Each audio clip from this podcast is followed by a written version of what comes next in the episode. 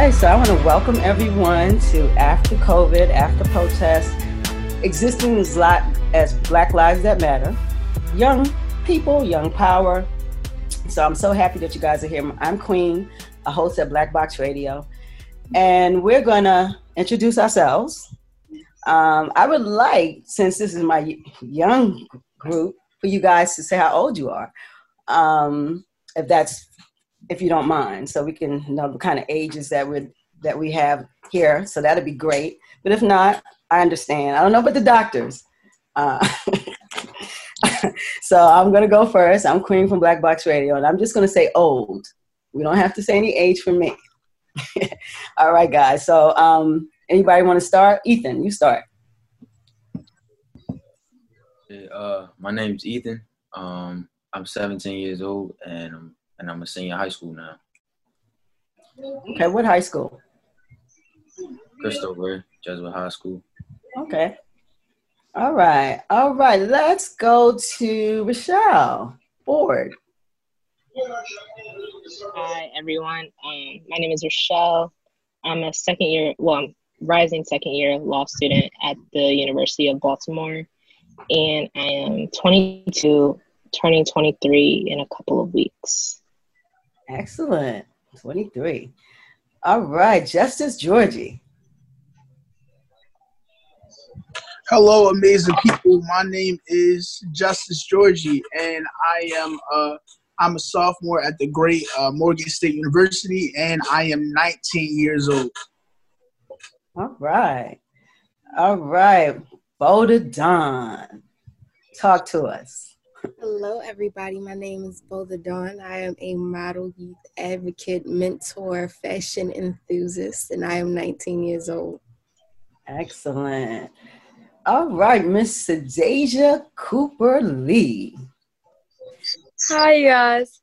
My name is Sadeja Cooper Lee, and I'm a recent graduate of the University of Maryland College Park, and I'm twenty-two years old. All right. Brother Mosiah. Peace and power, family. It's a pleasure to be on here. Uh, thank you, Queen. And uh, I'm uh, from Baltimore, thirty years old. I'm the founder of the Black Wolves, and I'm also the founder of the R B G Human Flag Day. Excellent. So now we're going to bring in our psychologists. Let's talk to them. Uh, so we're going to start with you, Brother Evan. All right. So I'm Evan August. I'm a doctoral candidate in clinical psychology, specializing in forensics, and also the uh, chair-elect for the Association of Black Psychologists Student Circle. And I'm twenty-eight, so I'm not not in the old range yet, but a few years I'll get there, so yeah. You got to watch that old word, bro. Yeah, right? yeah, yeah, yeah. Okay. Uh, Doctor Tania, introduce yourself. Greetings, family. My name is Tendea Lodge. I am a psychologist. I'm a Black psychologist. Um, I want to make sure I say that. Um, mm-hmm. It means something as it relates to the conversation we're going to have. I am um, calling in from Akron, Ohio. I am the clinical director of a community mental health agency here where we um, service primarily the Black community using African-centered approaches. Um, I'm an active member of the Association of Black Psychologists. I actually serve in the role of student um, circle board co-advisor, as well as um, an initiative called the Sawubona Healing Circles with my co-chair, Evan, um, that we are implementing in response to the double pandemic that we are doing. Um, I am trained in clinical and forensic um, psychology, but again, my training um, and practice is definitely rooted and grounded in African-centered psychology. Hmm. Excellent. Doctor Adisa. Greetings, family. My name is Doctor Adisa Anderson, and I just go by first name basis, so you can call me Adisa. I'm a licensed psychologist. I am based currently in the Bay Area, California, so Northern California, originally from Long Beach, California, so as in Southern California. And I've lived all around the country, so I've spent some time in the South and Georgia and also in the Northwest. Um, so currently, professionally, I work as a licensed staff psychologist at the University of California, Berkeley, um, commonly known as U C Berkeley. And I specialize as also being a Black identified psychologist. So that is critical for us to name that and, and, and situate ourselves within that space. And I also lead our, serve as the lead for our African-American and mental health team. And I also serve as the mental health liaison for the African-American Student Development Office at, uh, at U C Berkeley. And uh, work on a number of different projects that are essentially focused on um, destigmatizing mental health and increasing access to mental health for, for a variety of different marginalized communities, but especially for, for Black communities. So my specialization would be in terms of working around issues that support and expand our awareness around African mental health and increase people's awareness, and also like to basically mitigate like mental health issues that have unfolded in terms of collective trauma um, over the years uh, within our communities, especially because we, some of us come from communities where we don't, we don't grow up really hearing about mental health um, or, and, you know, we don't really hear messages about that. So it's been really important to see how we can um, use language that helps empower people around these kind of spaces. Um, and uh, other than that, I'm, it's just a pleasure and an honor to share space with you all today. Um, so look forward to engaging in this, in this discussion. I, I am also an active member of the Association of Black Psychologists, um, as well as some other national uh, associations, such as uh, the American Psychological Association, um, which, which includes some specific divisions, um, such as the Society of Counseling Psychology, and um, Division forty-five, um, Society of like the Study of Race and Culture and Ethnicity. Um, so, so thank you, and an honor and pleasure to be with you all today. Well, thank you, Brother Hassan. You're doing a lot over in the Bay Area. Mm-hmm. Okay, so I learned today, guys, that it is Mental Health Wellness Month. I actually didn't know that. Um, so, but it's so applicable to what we're talking about today, after COVID, which we're not after COVID. Um, I thought we would when I scheduled this in June and I thought about this, but we're still in COVID and, and actually we're still protesting. It's still some protesting going, going over in the country, which is amazing. And, but we are still existing as Black lives that matter. And, um, so it's important to kind of talk about where do we go from here and kind of unpack where we are as, um, young people. I, I want to hear you guys' depiction of where do you, how do you feel with the, cl- the climate, the temperature of what's going on in this country when it comes to racism and um, what we're going through with the pandemic? How do you feel we're going to go forward? What's next for young people? And how we, I think we have a great time in, in, in um, history. We have leverage as Black people because they're finally like listening to us and, and there is room for our plight. So how do you guys, How are you guys unpacking what's going on right now? So who wants to jump in? I can jump into that. Okay. Um, again, my name is Tendea Cooper Lee, and, you know, currently this is um, day four of Camp G T C, which is aimed to teach kids the relation of playing video games to learn how they work, so teaching them how to code the games as well, um, and technology, so hardware and software. So we are trying to, the age range is between thirteen and eighteen, and we are trying to implement um, interest and intrigue in the young folks here in Baltimore City with technology, with STEM in general. Um, so that is one stride. I represent R P G and A N X Reality. So A N X Reality, R P G is Revitalized Purpose and Guided. It's for young entrepreneurs, um, as well as community service members. And A N X Reality is another entity of mine that is aimed towards teaching kids coding, digital modeling, and um, mechanical and electrical power supply. So this program, Camp G T C, Gaming, Tech, and Coding, is specifically for coding in relations to video games, but um, it's more to come with that. I also have something to say about mental health, and uh, I just graduated with my degree in architecture at University of Maryland, and I will say that it is evident that your built environment um, is a leeway to how you identify yourself and how you look at yourself. It is a reflection of yourself. And so given that we have, we are in a city where there are a lot of abandoned buildings, um, a lot of mess on the ground that needs to be cleared up. Uh, I would like, or I have already started the process of trying to beautify the city through painting abandoned buildings, painting buildings in which you can see from the front to the back, so that we can create an environment that feels worthwhile, worthwhile and feels valuable, so that these young people, middle-aged, older, and different, can feel valuable within themselves. Because if they're living in something that uh, others look at and judge, they feel scrutinized and judged, just like that built environment. And I feel like that does um, that does interject into someone's mental health, of course, the value in which they place themselves. So those are a few strides that I have been involved in, and some notes that I have taken, considering um, just being born and bred in Baltimore, my education, um, being with my peers, being with myself. So, yeah, that's my commentary on this topic.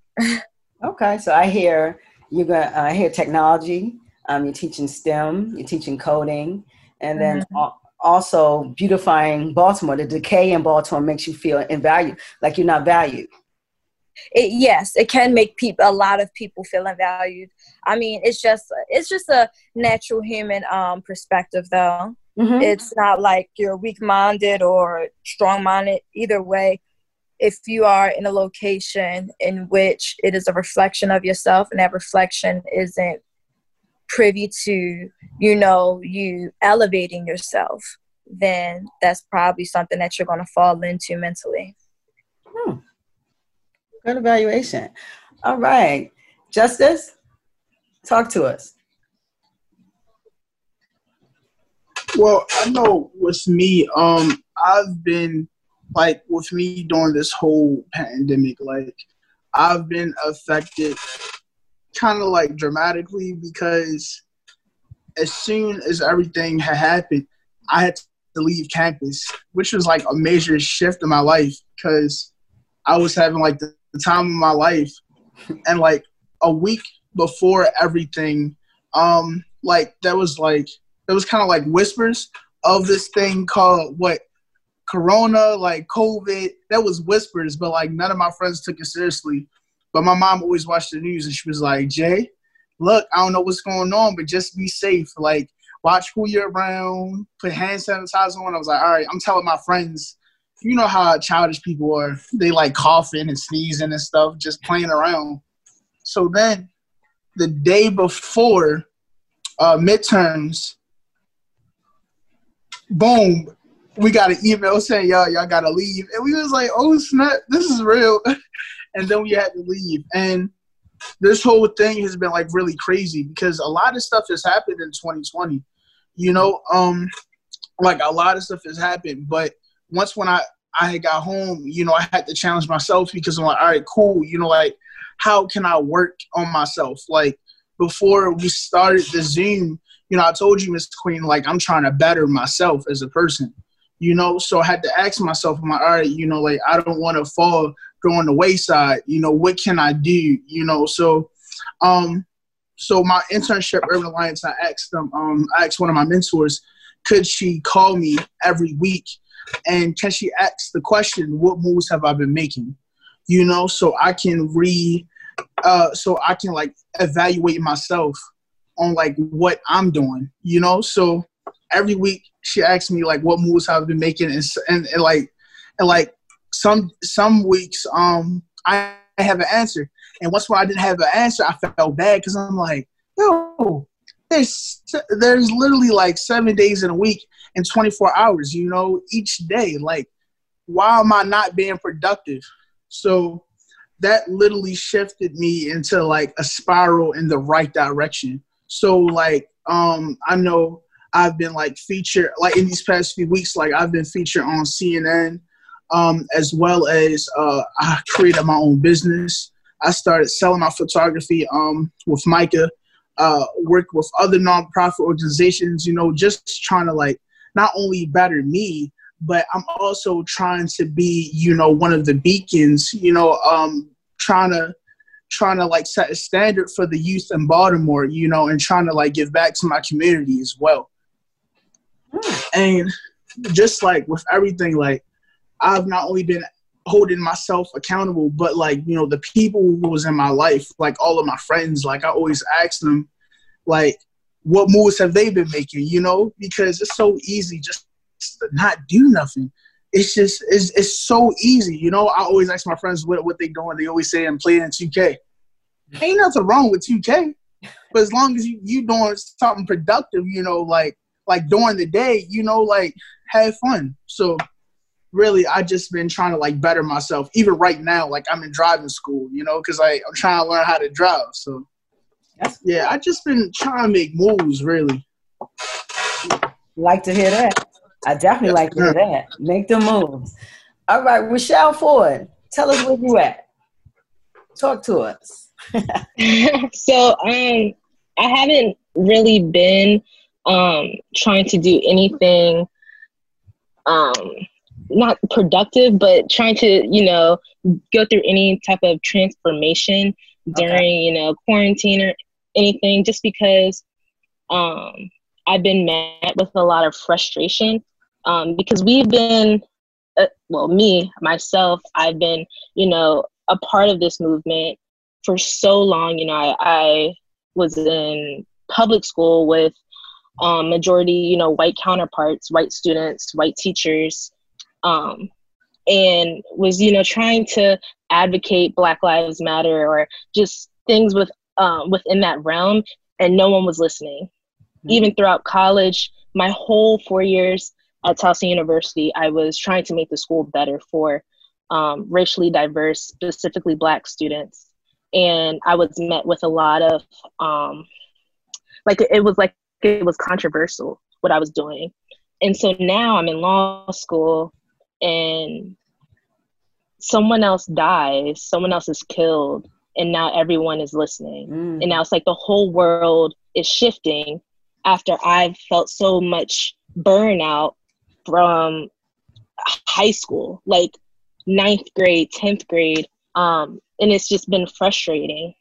And so now as a law student, um, that's, you know, all I am right now is like, not a, like all I am, but you know what I mean? Like I'm not trying to, um, or I haven't been trying to, I guess, transform myself because I just feel, um, kind of betrayed by the world mm-hmm. in a sense. And like now everyone is everyone is now coming to me asking me so many questions, but when I had answers to these questions, when I actually felt like giving them answers, they weren't listening.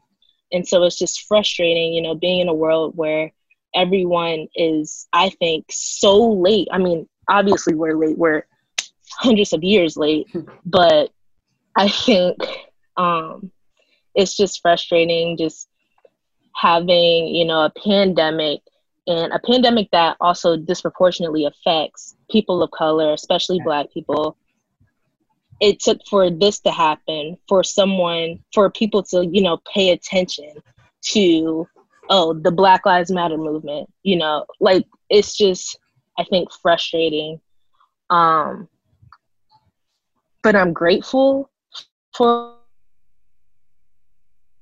you know, the change. It's hard to be actively a part of it and not feel so burnt out from all the work that I did put in, especially um, during my undergraduate years. Um, I was the S G A president my senior year at Towson, and I was only like the third Black person to ever have that um, position. But it was hard because I felt like I owed the school so much like racial justice.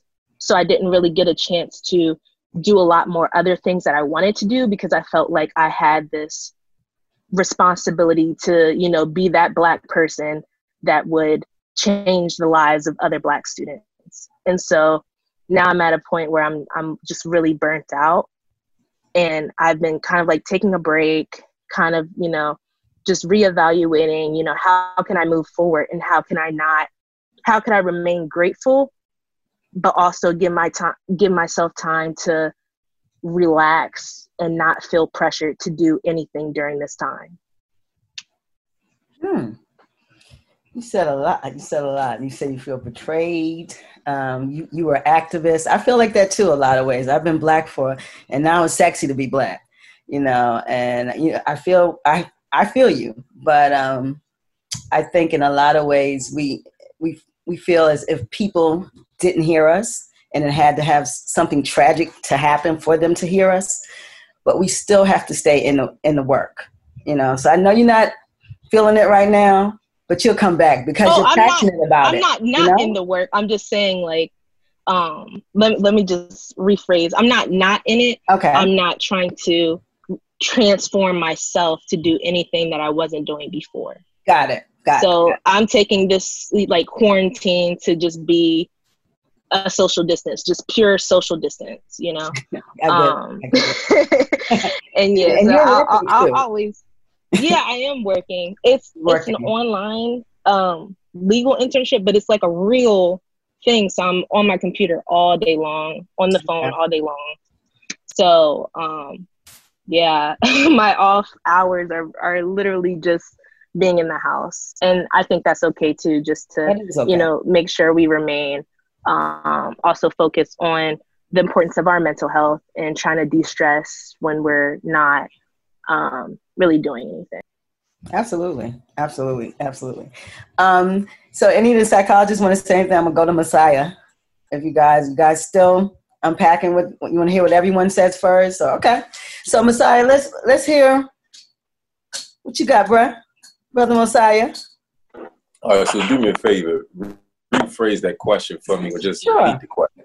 Okay. The question is, you know, the title's after COVID, after protests, Um, and existing as Black Lives That Matter. So I'm trying to find out from you, from your perspective, where are we going from here? What's next?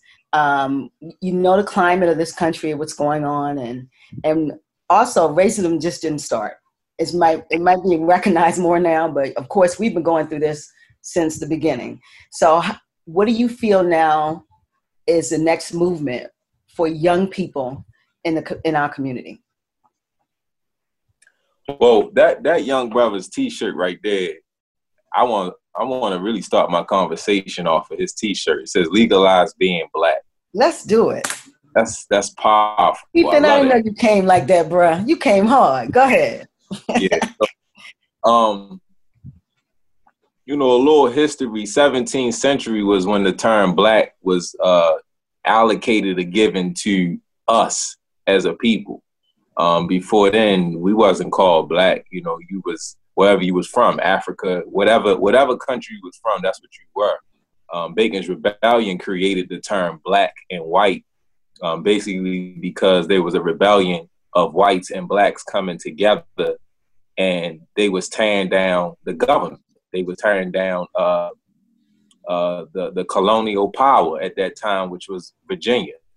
So if people do their history, seventeenth century, Um, that's when really things started going even more downhill for our people. You had a time in the seventeenth century where blacks was having indentured servants that was white. You know, they was having family with white women, you know, and then once in uh, Bacon's Rebellion happened, they made it illegal for blacks to have families with white people. Um, they also made it illegal for blacks to have horses. You couldn't own land. I mean, it's so much had changed simply because the people came together uh, up against the government, and it wasn't just black, it was white and black. So I think um, this generation, after this, this new generation, speaking of me for myself personally, um, I, I see I see a, a time for radical change, extremism. And when I say radical change, meaning really evaluating how we've been doing things Uh, for the past hundred years and seeing what has not been working. Um, lately, I've been particularly uh, joining with um, all different kinds of people, not just black people. You know, I'm I'm that person. I was that beginning Malcolm. I was that beginning Malcolm that was, you know, saying let's separate completely from whites, you know, because of the systematic oppression and basically who holds it in their hand. But with my experience and, and the diversity, I, I say really within this year, and especially with these uprisings, I've I've stood shoulder to shoulder with whites, and I would say that they were more out there, more so than my brothers and sisters, you know, who, who talk the talk real good, but they not walking the walk. And I've had some conversations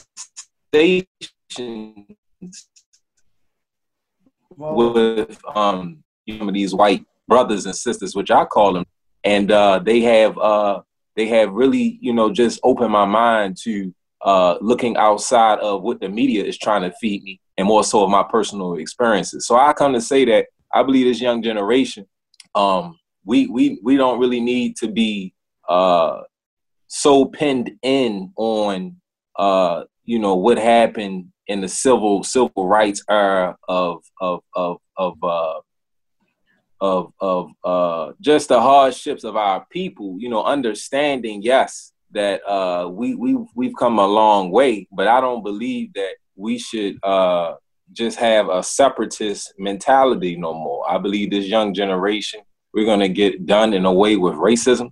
I believe we're going to get done in a way with even classism. We, we, we don't, we're not tolerating that. We're not handling that. And I believe through business, I believe through uh, innovation, I believe through uh, diversity and travel, getting outside of your city, getting outside of your state, getting outside of the country, getting outside of America, you know, traveling the world will expand your horizon.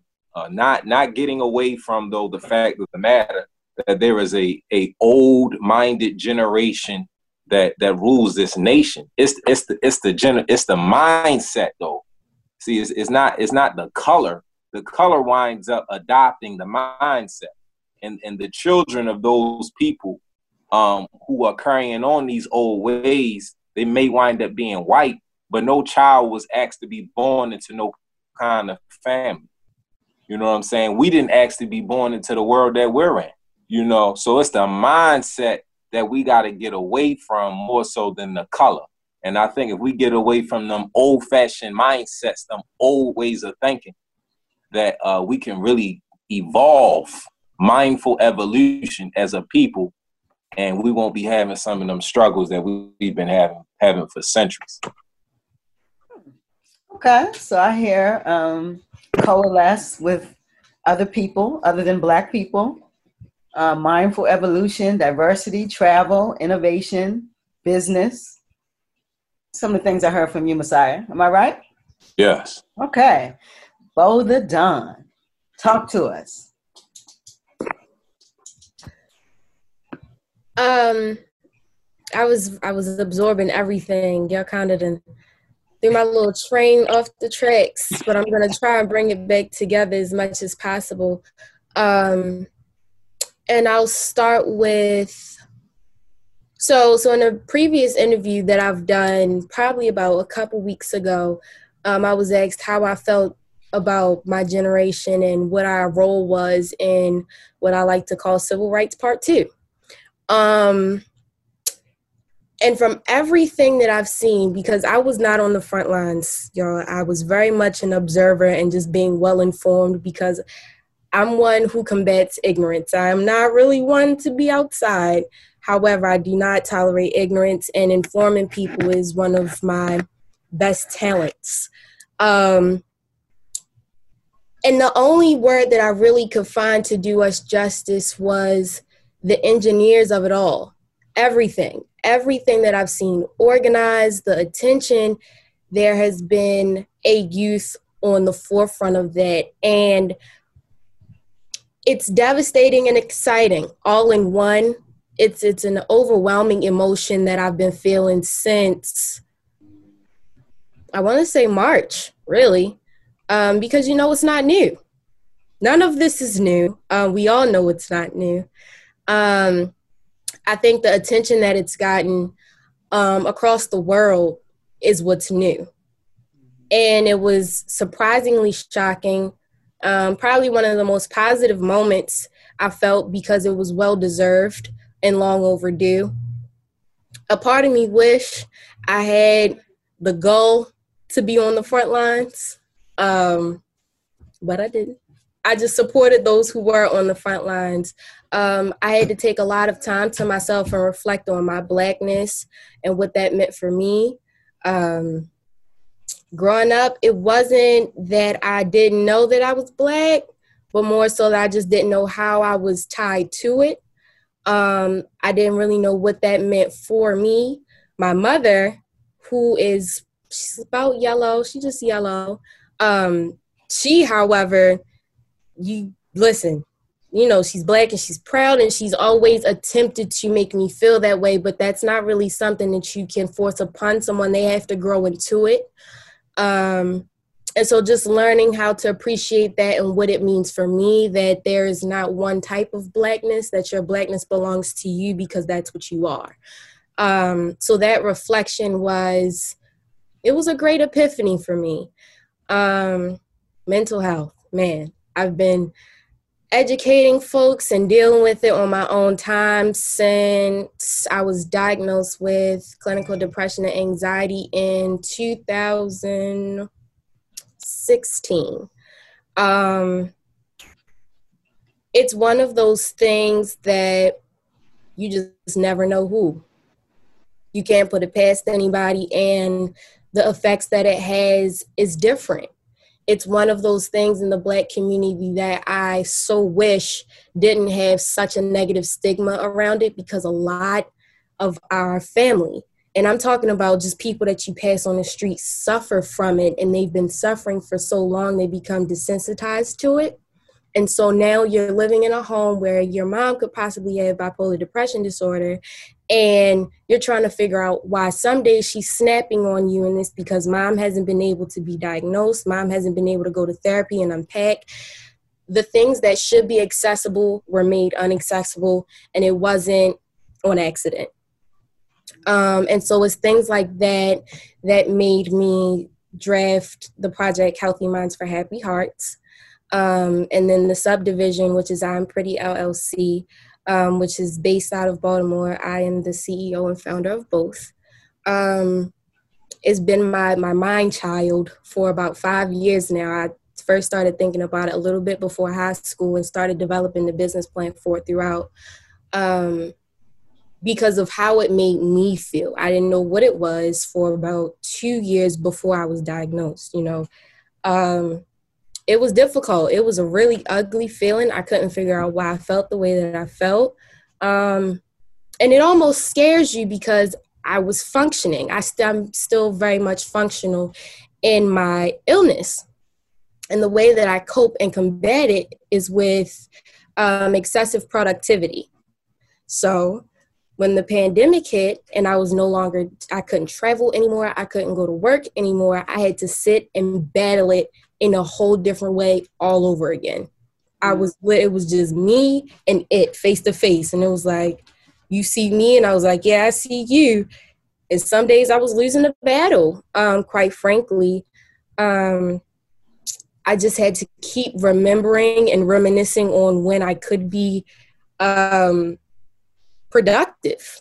What, what did being productive at home look like for me? And it wasn't until May when I finally started figuring it out, like, okay, I know that I can't do X, Y, and Z.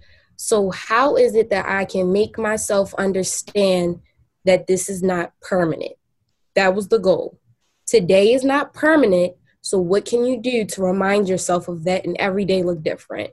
Um, and the fact that it's just, that's just my case. I know that there's so many others who feel similar or even worse, or even not as bad. And all of it is important at the end of the day, especially when you talk about Black women um, and how we suffer for a lot of different reasons. Um, women are my soft spot. I went to an all-girls middle school and all-girls high school, and we deserve better. Mm. We deserve better. And I've always been an advocate for Black boys and Black men because in our community, they too deserve better. Um, and so finding um, how we can support each other at all ages, um, in all generations has been, it's been some great findings for me, just in some, some little social experiments I've taken on my own, you know what I mean, mm-hmm. um, on a smaller scale. But to say the least, um, this pandemic, Civil Rights Part Two, has been useful, hmm. very useful in my character development as a mentor, as a model, a youth advocate. Um, it's been very, very useful. Okay. I hear that. Useful. It started out devastating and exciting, and now it's useful. And that's a great thing. You got to make it useful. Excellent. All right, Brother Ethan, you got this legalized being Black. You came in here with power. So you got to hit us. Tell us, talk to us.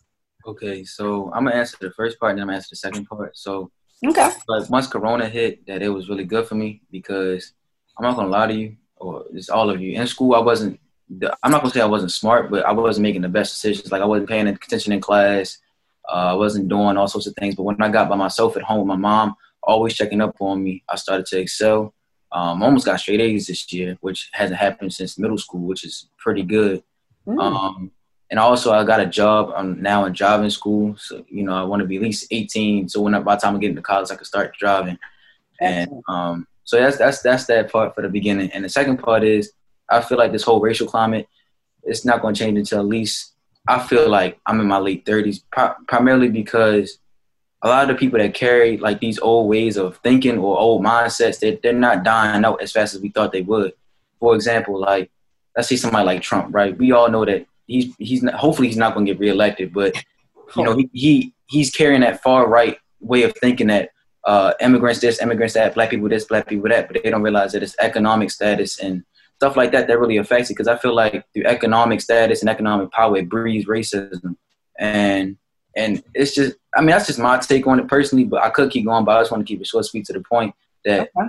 through, through having a top one percent and they're able to buy these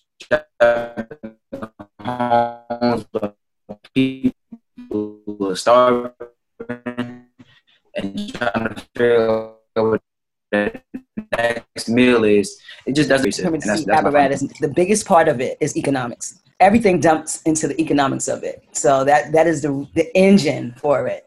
All right. So let's hear a little analysis. So you guys said some amazing things. I picked up a, a lot of pointers. All right. Doctor Tendea, looks like you want to jump in. Yes, I um, appreciate the comments and just listening to the various ways that we've been impacted by the pandemic and all the racism that we are experiencing.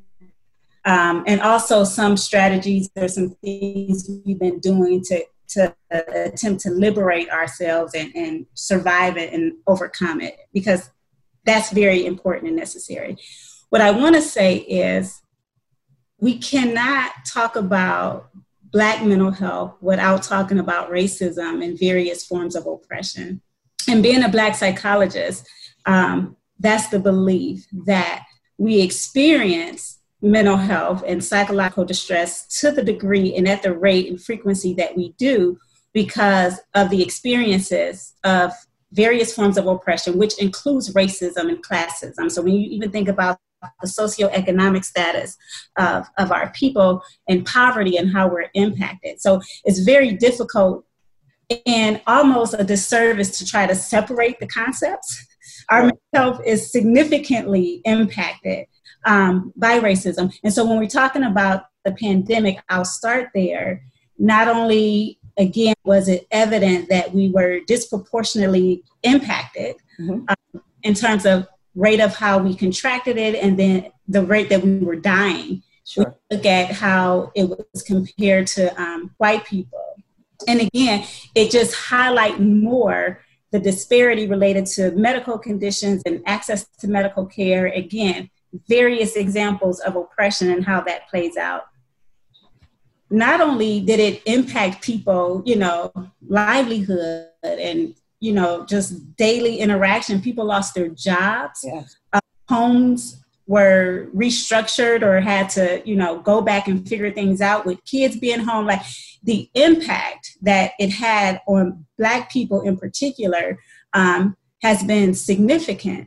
And so when you think about depression and anxiety and, and other forms of mental health distress, it's reasonable that we will see an increased rate. Unfortunately, um, we internalize these experiences. And so one of the things that I think has been very concerning for me, and one of the things I've been trying to educate our people, is when these things present themselves and we're all on social media inundated with all this information, misinformation, um, whether we're listening to our state governors, um, each other, the information and how it gets presented is more detrimental to the Black psyche, because here it is again, oh, well, there must be something wrong with us. What is wrong with Black people that this pandemic happens and we are impacted greater than any other race, right? There's an internalization process and a psychological impact that we're not always aware of, consider, or can speak about.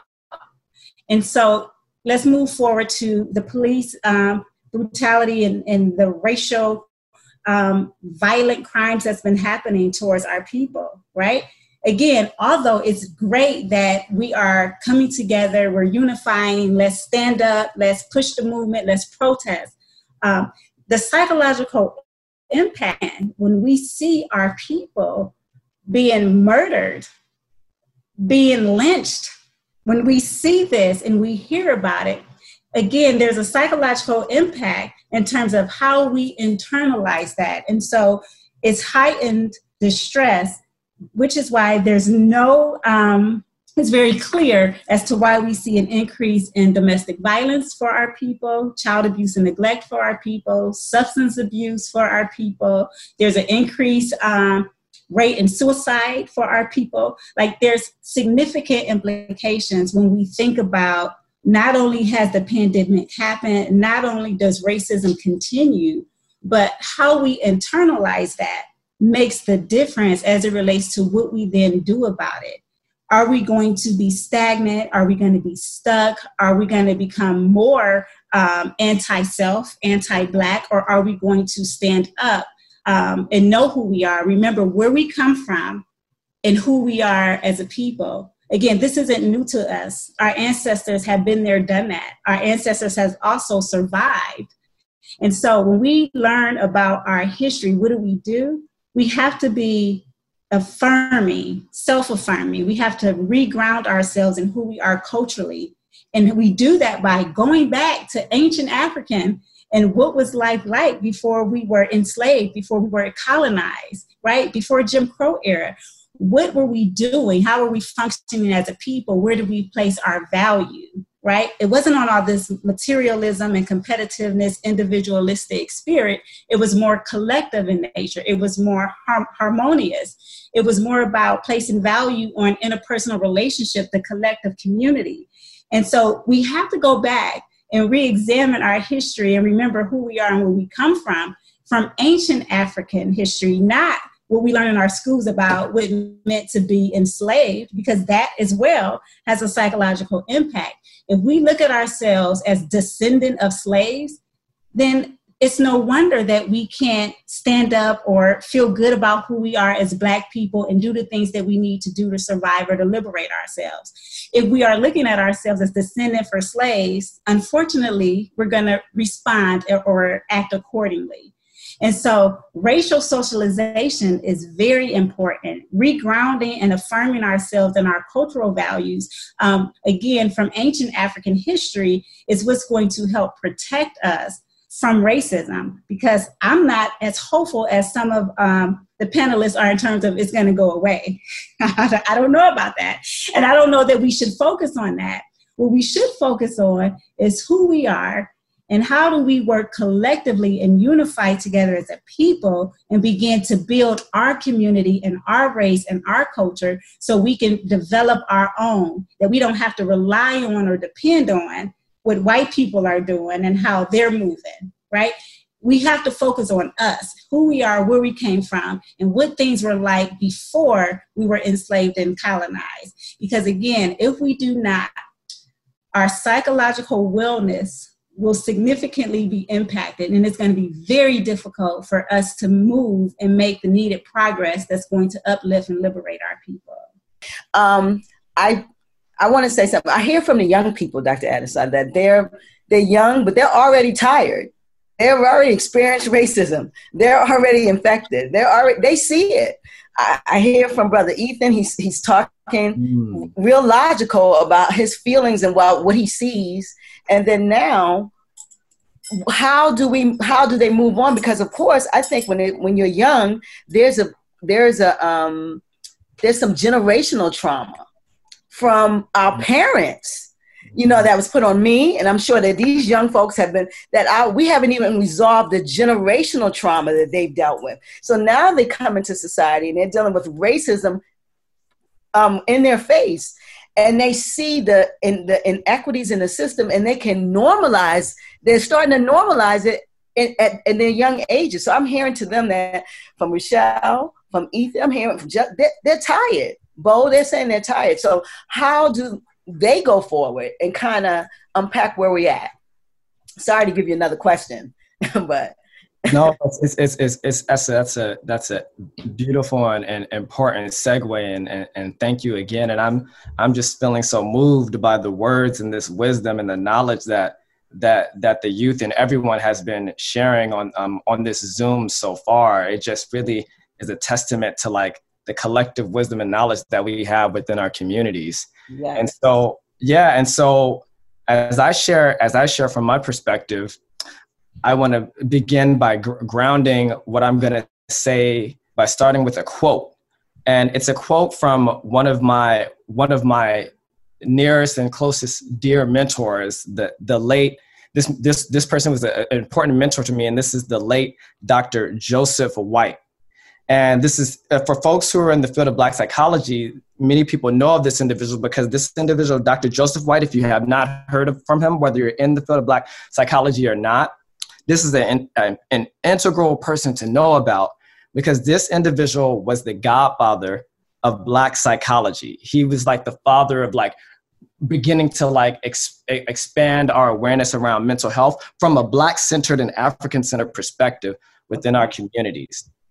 And so one, and so one of the quotes that Joe White would say is, we cannot seek validation from our oppressors.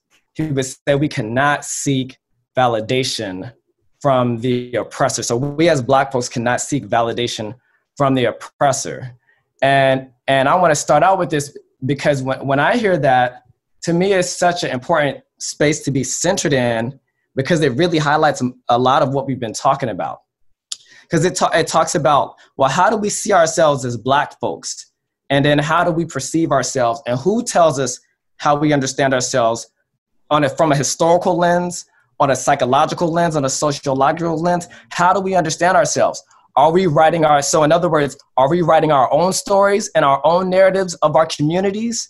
Or are we taking in the narratives and the communities of white supremacy and of other dominant oppressive spaces that try to dictate and tell us how we should be thinking about who we are and what our potential and what our capability is?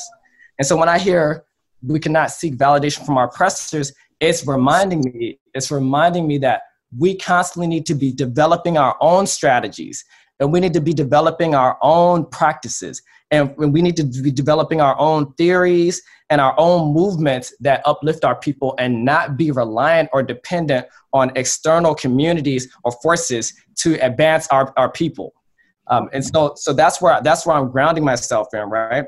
And so, for example, within Black psychology, there's another uh, mentor that's named Doctor Thomas Parham that would talk about this like deficit model and this deficit approach.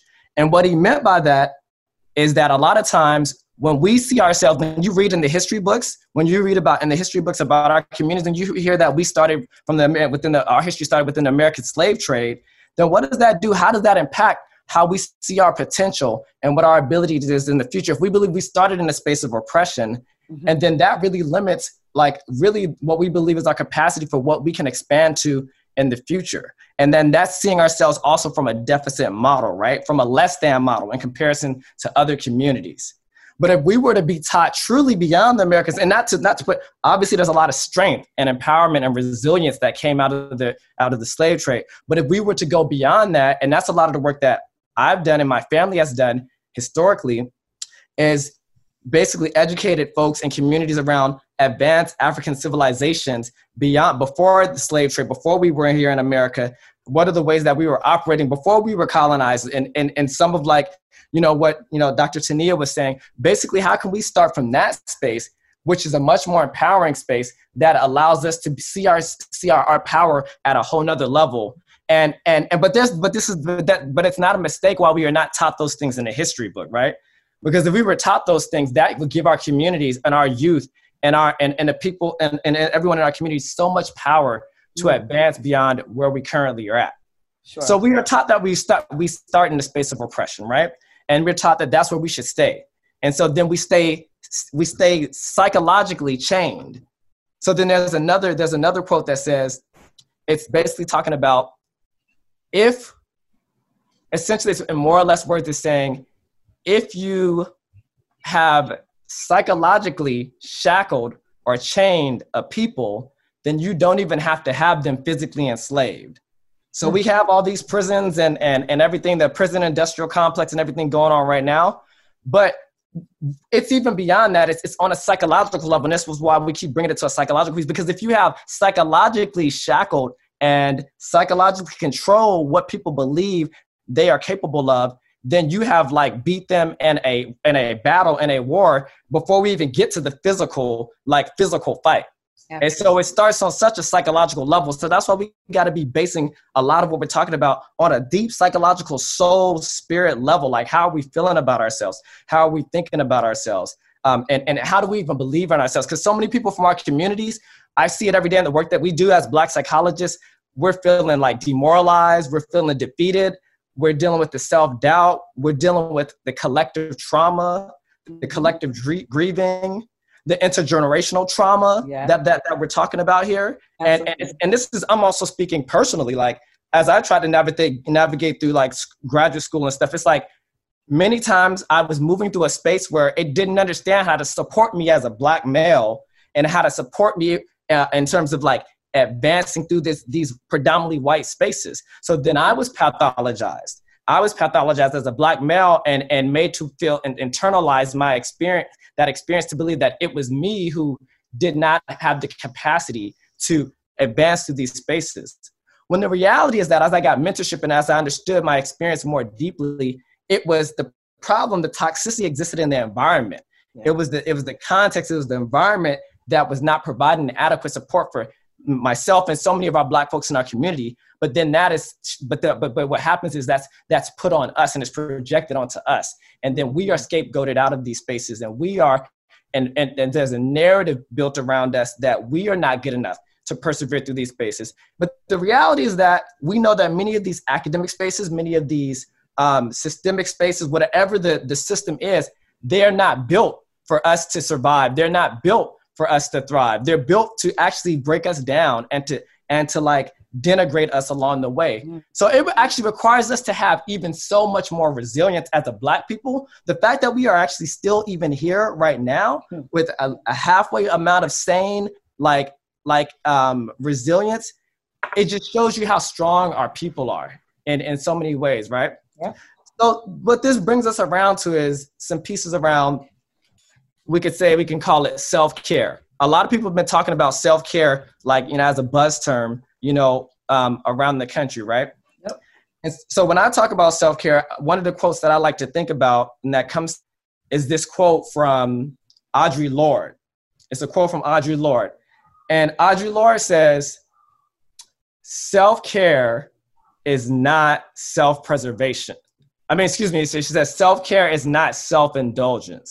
Self-care is not self-indulgence. She says that self-care is self-preservation.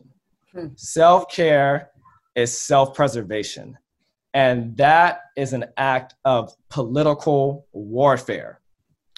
And so for me, like that, that like quote and that message, it really, really like resonates with me and so many people, especially folks like Black folks and Black, like folks in the healthcare field, it really resonates, right? Because a lot of times what we're taught in our communities is that we're, we're given a different message. We're taught, you know, we're coming from collective spaces, collective communities where, yes, we're taught, make sure we're doing everything to support everybody around us and the collective like community.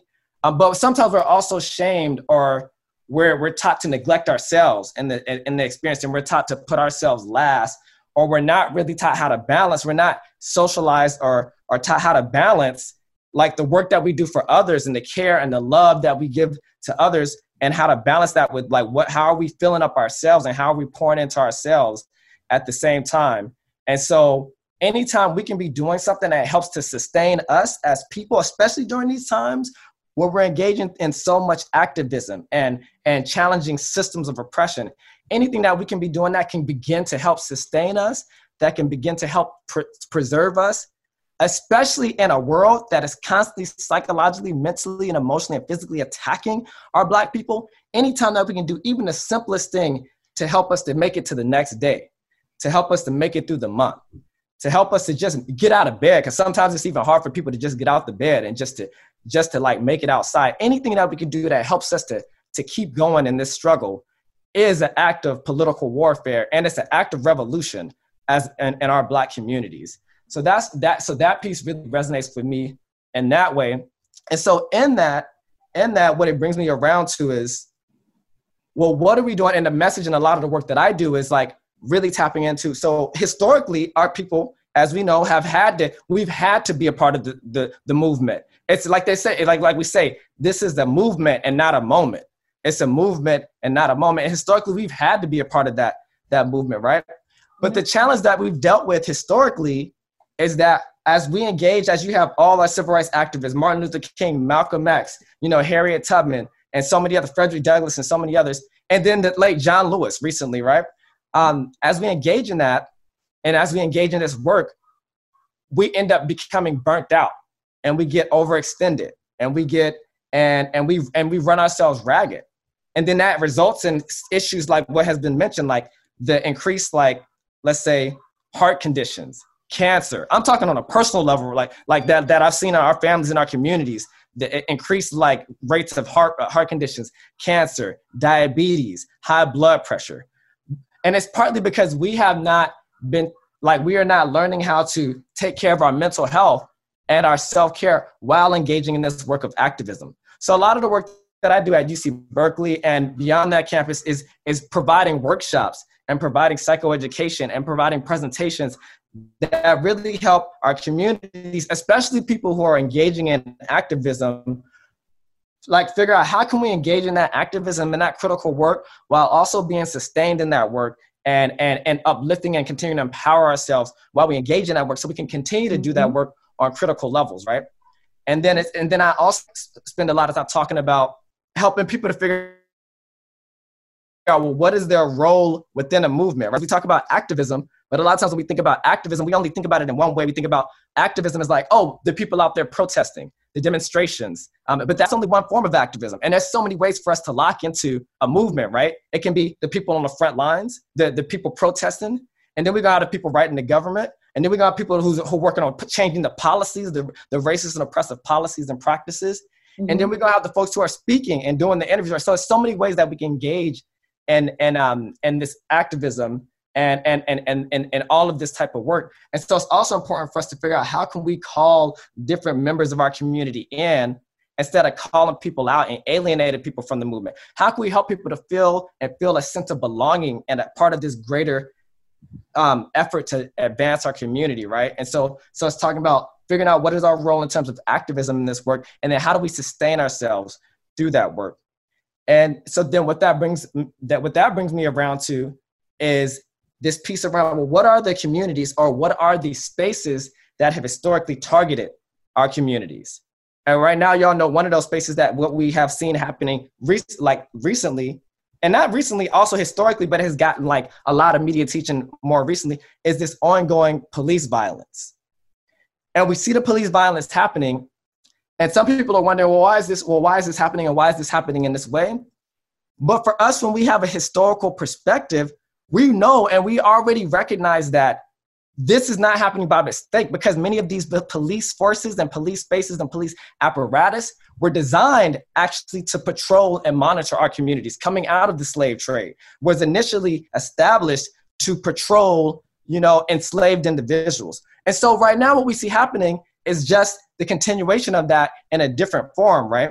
Mm-hmm. And, and so in that, as we see that happening, what can we do to, to, to, to, to interfere that, or to like, to mitigate that, or to explore other ways of creating safety in our communities so that we don't have to be overly dependent on just the police to like provide safety or protection to our communities? So that's part of the work that I do as well at the, at the campus of U C Berkeley and beyond. I've been heavily involved with actually working with committees. With the, one of the committees is called the Independent Advisory Board on Policing and Community Safety. And essentially, this is a board whose goal and purpose is to help monitor and check the way the policies and practices that police on the campus and in the community are using, especially to, to interact with marginalized and Black communities. And then this is a, this is a board in a space that is also here to develop more effective practices that, that, that basically create Um, way, like practices that are more sensitive to marginalized communities. So in other words, specifically what I mean is, we've been talking about mental health on this call. Well, the ways that many police spaces around this country have operated, it has, it has basically left forgotten about the mental health piece, or there has not been enough teaching around the mental health piece. So what you're seeing is that many of these departments and spaces are now recognizing, oh, we need to be really like experiencing and receiving a lot more deeper education and, and knowledge and wisdom around, well, how does, how does um, mental health become like relevant when we are engaging with our communities? So in other words, when police engage with our communities, oftentimes they experience our communities as being defiant, or they, or they pathologize their communities, or they misinterpret the behaviors of what's happening with our communities. When in reality, a lot of times with like Michael Brown and, and so many others, you know what I'm saying? Like, it wasn't that people were being defiant, it's that people maybe had pre-existing mental health conditions that made it harder for them to be able to, to respond or be compliant. Or I'm gonna just talk more, even more specifically about something at U C Berkeley's campus. There were, there were two young adolescent Black males that were accosted by the police. And they were handled in a very kind of like, like overly aggressive way, right? And what was later realized is that it wasn't, they, the police thought these boys were trying to be defiant and, and trying to be rebellious and non-compliant. But the reality is that these boys had pre-existing mental health conditions like A D H D, so they had attention deficit issues. It was hard for them to be able to pay attention. It was hard for them to be able to sit still for an extended period of time. You know, and then they had pre-existing experiences related to trauma.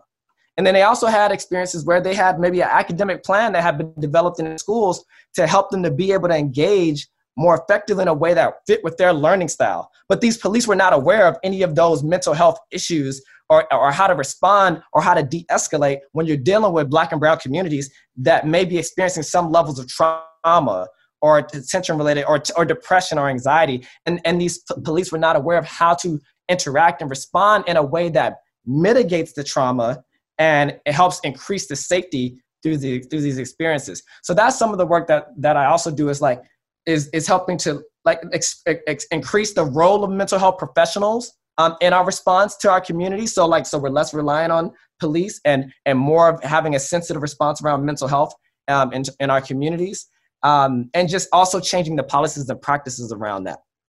And and and then and then lastly, last two things is because of the ways that Black men have historically been impacted, I do a lot of work that's focused on how do we uplift our Black men in these communities, because we know that statistically Black men have been targeted like in, to an even higher degree. Like many of our Black communities have been targeted, but we also recognize that statistically Black men have been targeted in a unique and deleterious way in terms of police violence, um, like school to prison pipeline, the, the prison industrial complex, and, and, and so many other things. And so in terms of me as in identifying as a Black male, I lead some different groups. I lead groups that like bring men of color together and Black men together to receive support, to learn how to understand themselves in terms of their psychological health, in terms of their well-being, to, to, to, to increase their ability to engage in vulnerability, to engage and to increase our ability to be able to communicate our emotions, and a, and a, and a thoughtful and, and a vulnerable way with the people within our fam- like families and our communities,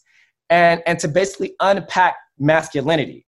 So, so to, and what I mean by unpacking masculinity more specifically, how do we unpack toxic masculinity? So like right now you hear, and across the U S context, there's a term being thrown around around toxic masculinity. And what that means is like, we're taught, we're socialized as men to believe that you always have to be strong, that you always have to have it together, that you can't never show weakness, and that you can never show emotional pain. And that, you know, and, and then if you were to show those things, that that, that represents weakness. But that's a form of toxic masculinity that's not African-centered and it's not Black-centered.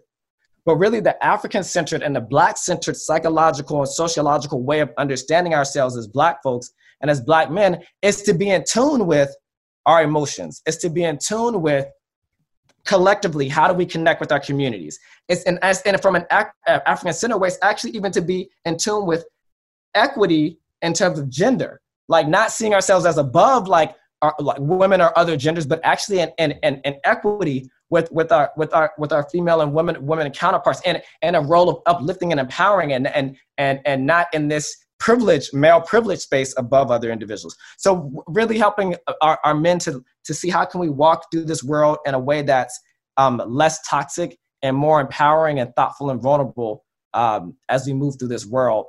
And and then and then one of the ways that I begin to tap into that is through teaching people about African-centered indigenous healing practices. Um, so this is called African-centered indigenous healing practices. And one of those practices that I grew up doing was called um, West African drumming.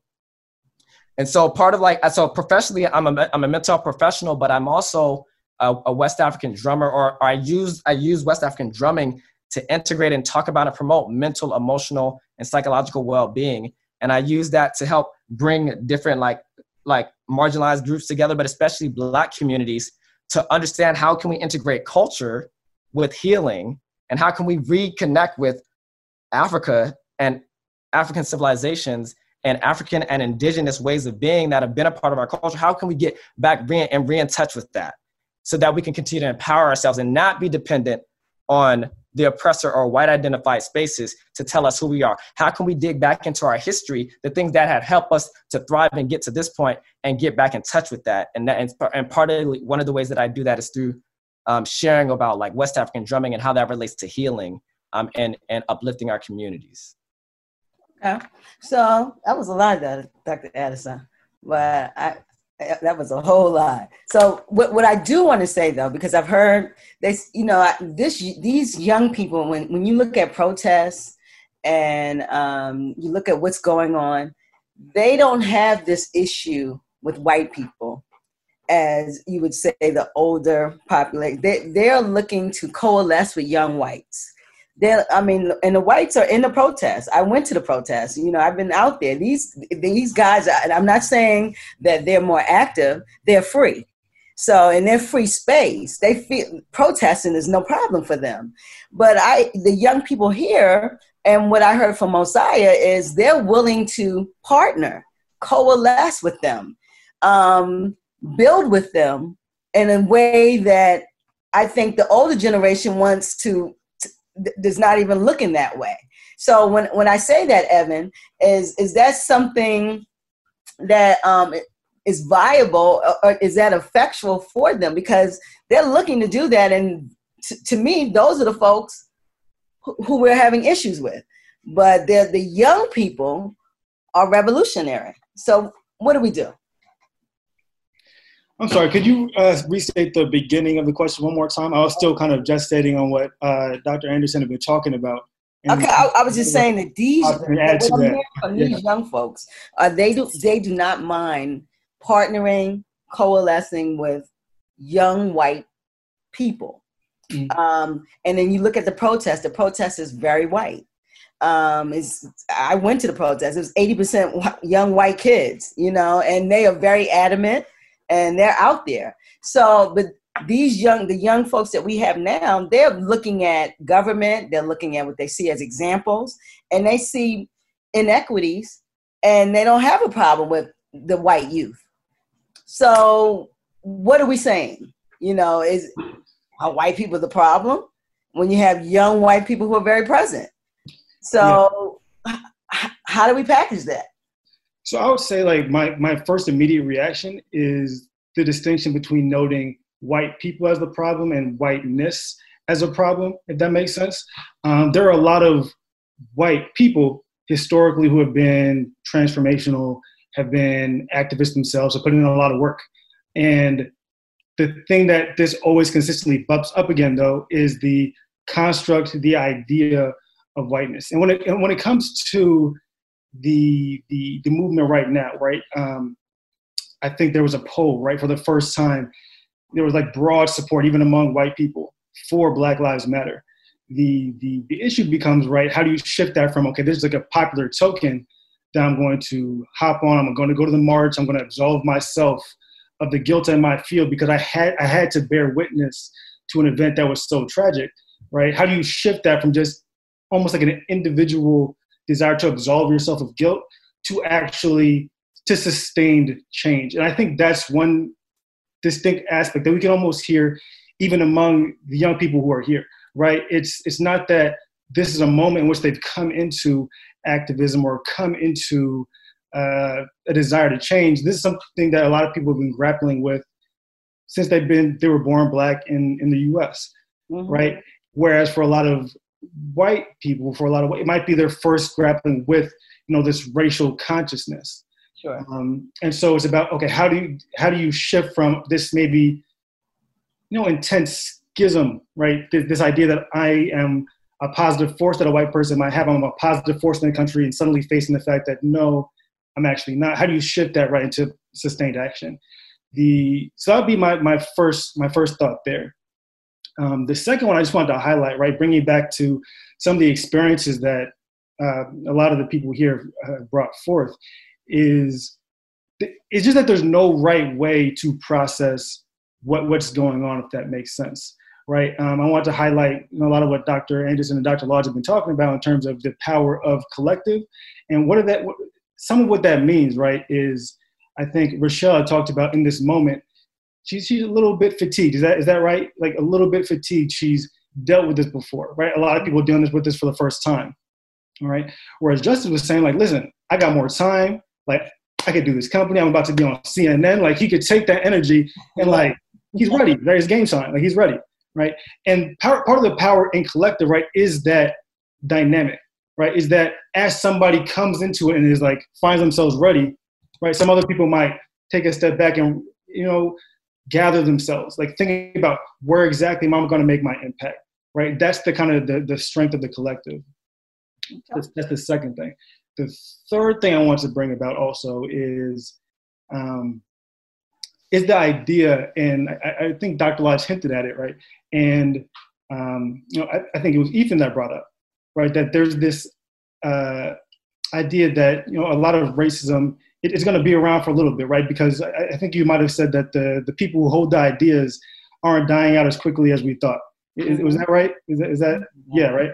Um, and I think part of the, the the scary thing, right, is that I'm sure you've even seen this, probably some some of your classmates, some of your friends. I know I've seen it among like my generation, is that the ideas have a way of sticking around, because like whiteness has a way of sticking mm-hmm. around, right? People among our generation, right? I'm twenty-eight. I think you're seventeen, sixteen, like everybody in between. Like we know people, right, that already are kind of holding on to those ideas of whiteness. So it becomes not about just waiting for that, for that stuff to happen. It becomes about, um, you know, engaging with the people in our generation. And to do that, this is the, this is the, the maybe the last thing, right, is not everything, uh, I wish Mosiah was still here because he was doing a great job of reminding us that, you know, we have to look at these historical examples, right? Mm-hmm. Whereas you could you could cite maybe the inception, the beginning of anti-Black racism, right?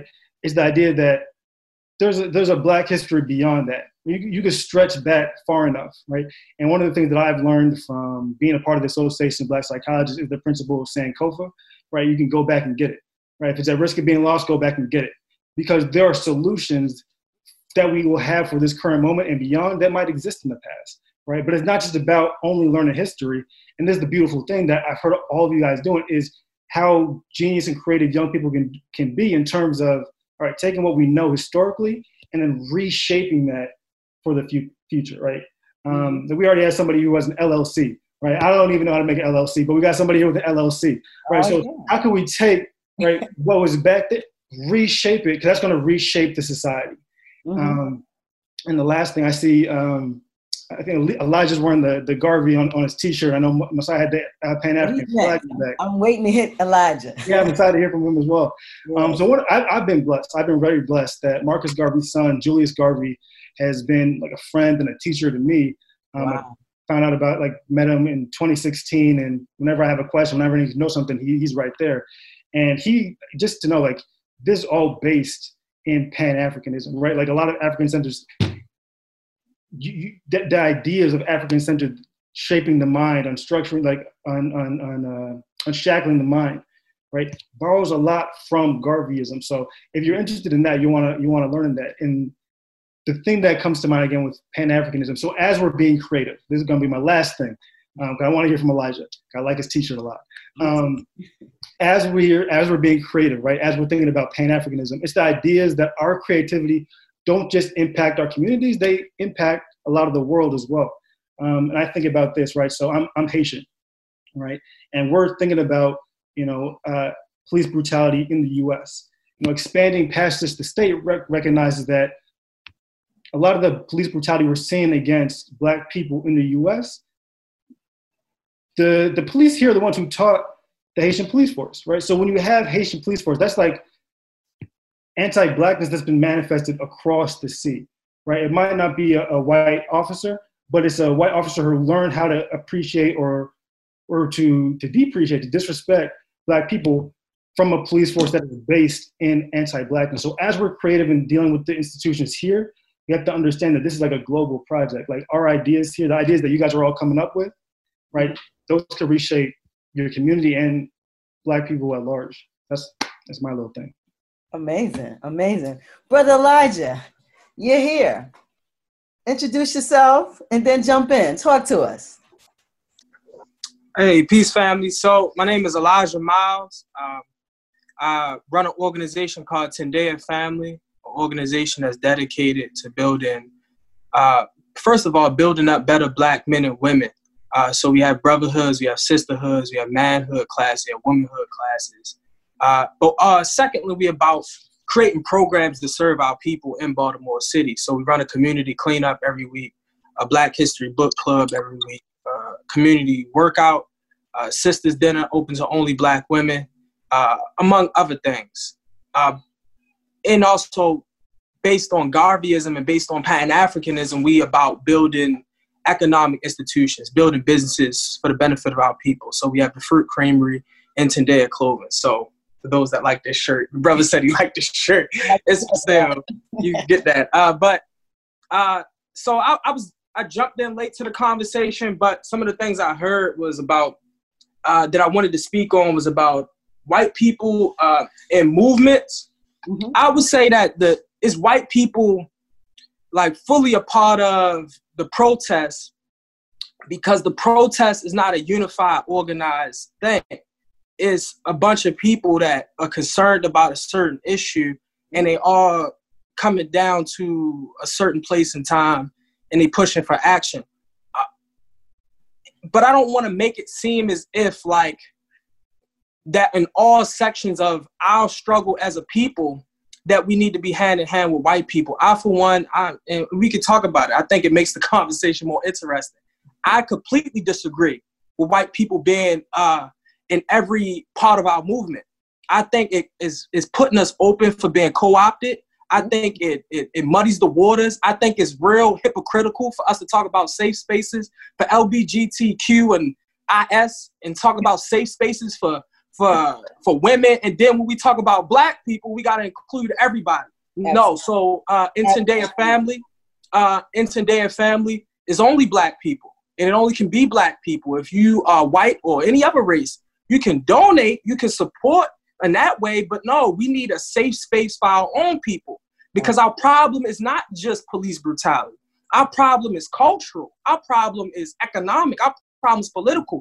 And so it's not that white people are wrong or white people are bad. It's that If we're trying to figure out what to do about our issues, our community, maybe that need to be a family meeting only included us. And so that's my perspective. And I think those of us that, uh, that feel, and I'm, it's an assumption, but I think those of us that feel that white people should be included, uh, one, are not thinking deep enough, but two, I think is because we may grew up in areas with white people. We may went to school with white people. But I think when you talk to the average brother in the hood, I think the people in the hood, the people in the trenches understand that white people can't be involved. But I think it's us with our degrees and all of that type of thing that we try to make the black community more multicultural, more open arms than it really is. Because the thing is, is that us as a people, we are trying to figure out what to do about us.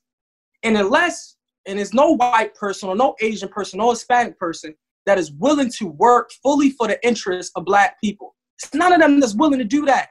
It's none of them that's willing to do that. It's none of them that's willing to say, like the Koreans that's in our community, that's blood sucking our community. They're not willing to give up their corner stores so that them brothers that's sitting out their corner selling drugs can have a legitimate business. They're not willing to do that. They're not going to move an inch. And so sometimes with these white people, even being a part of the movement, they take up space. They take up too much space. Uh, so for me, I don't think we need white people in the movement. I think we white people, if they feel guilty or feel whatever, they can support. And what I can say is that Tendea has received donations from white people that, that are good-hearted and want to support. But if you respect black people as equal human beings, then you don't have to be involved. So that's for one.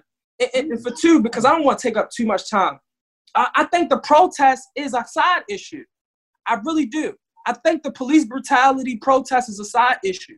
And I think most of the people that's drawn to the police brutality protest is only because they got pulled over. It's a class thing too. So it's a lot of college students down there. It's a lot of people that's um, that's that got a little money down there. It's because they personally affected by the issue of police brutality. But when it comes to the day-to-day issues in the black community, a lot of people are nowhere to be found. And so what I would say is that we gotta be real careful about allowing the media to determine what's important to us at what time and what moment. Mm-hmm. So they determine that police brutality is the issue now, but we need to determine what, when is, uh, when is the, the, the economic issues in our community going to become the main issue agenda for our community? When is the fact that uh, our people, our brothers have to sell drugs to feed their family? When's that going to be a main issue? When is the, the molestation or rape that's happening in our community going to become the main issue? If you wait for the media to make it the main issue, it'll never become the main issue. So I believe that, man, we are allowing the media to tell us what to now in this moment, and it just happens to be police brutality. And actually, it's dying out. It's dying out. Uh, it's not a lot of heat behind it even more because, why? The media not on report it. They're not reporting on it no more. So for, for me, I'm interested in black people working for the black community twenty-four seven, three hundred sixty-five days a year. I'm not, and, and I'm with us betting on ourselves. Talk about Pan Africanism and nationalism. I'm with us betting on ourselves, not trying to make white people like us, not trying to make white people not be racist, not trying to, no, let's defend ourselves from these people and not physically defend ourselves. It's like if I'm building up businesses and we had a power to hire our own people, we that's an economic defense for white supremacy. I'm not with trying to force myself or force my way among them and getting them to feel better or getting them like me or punishing them about saying the N-word and all that. All of that is side issues when we got brothers and sisters that are in the hood in Baltimore City, in New York, in Chicago that are dying each and every day.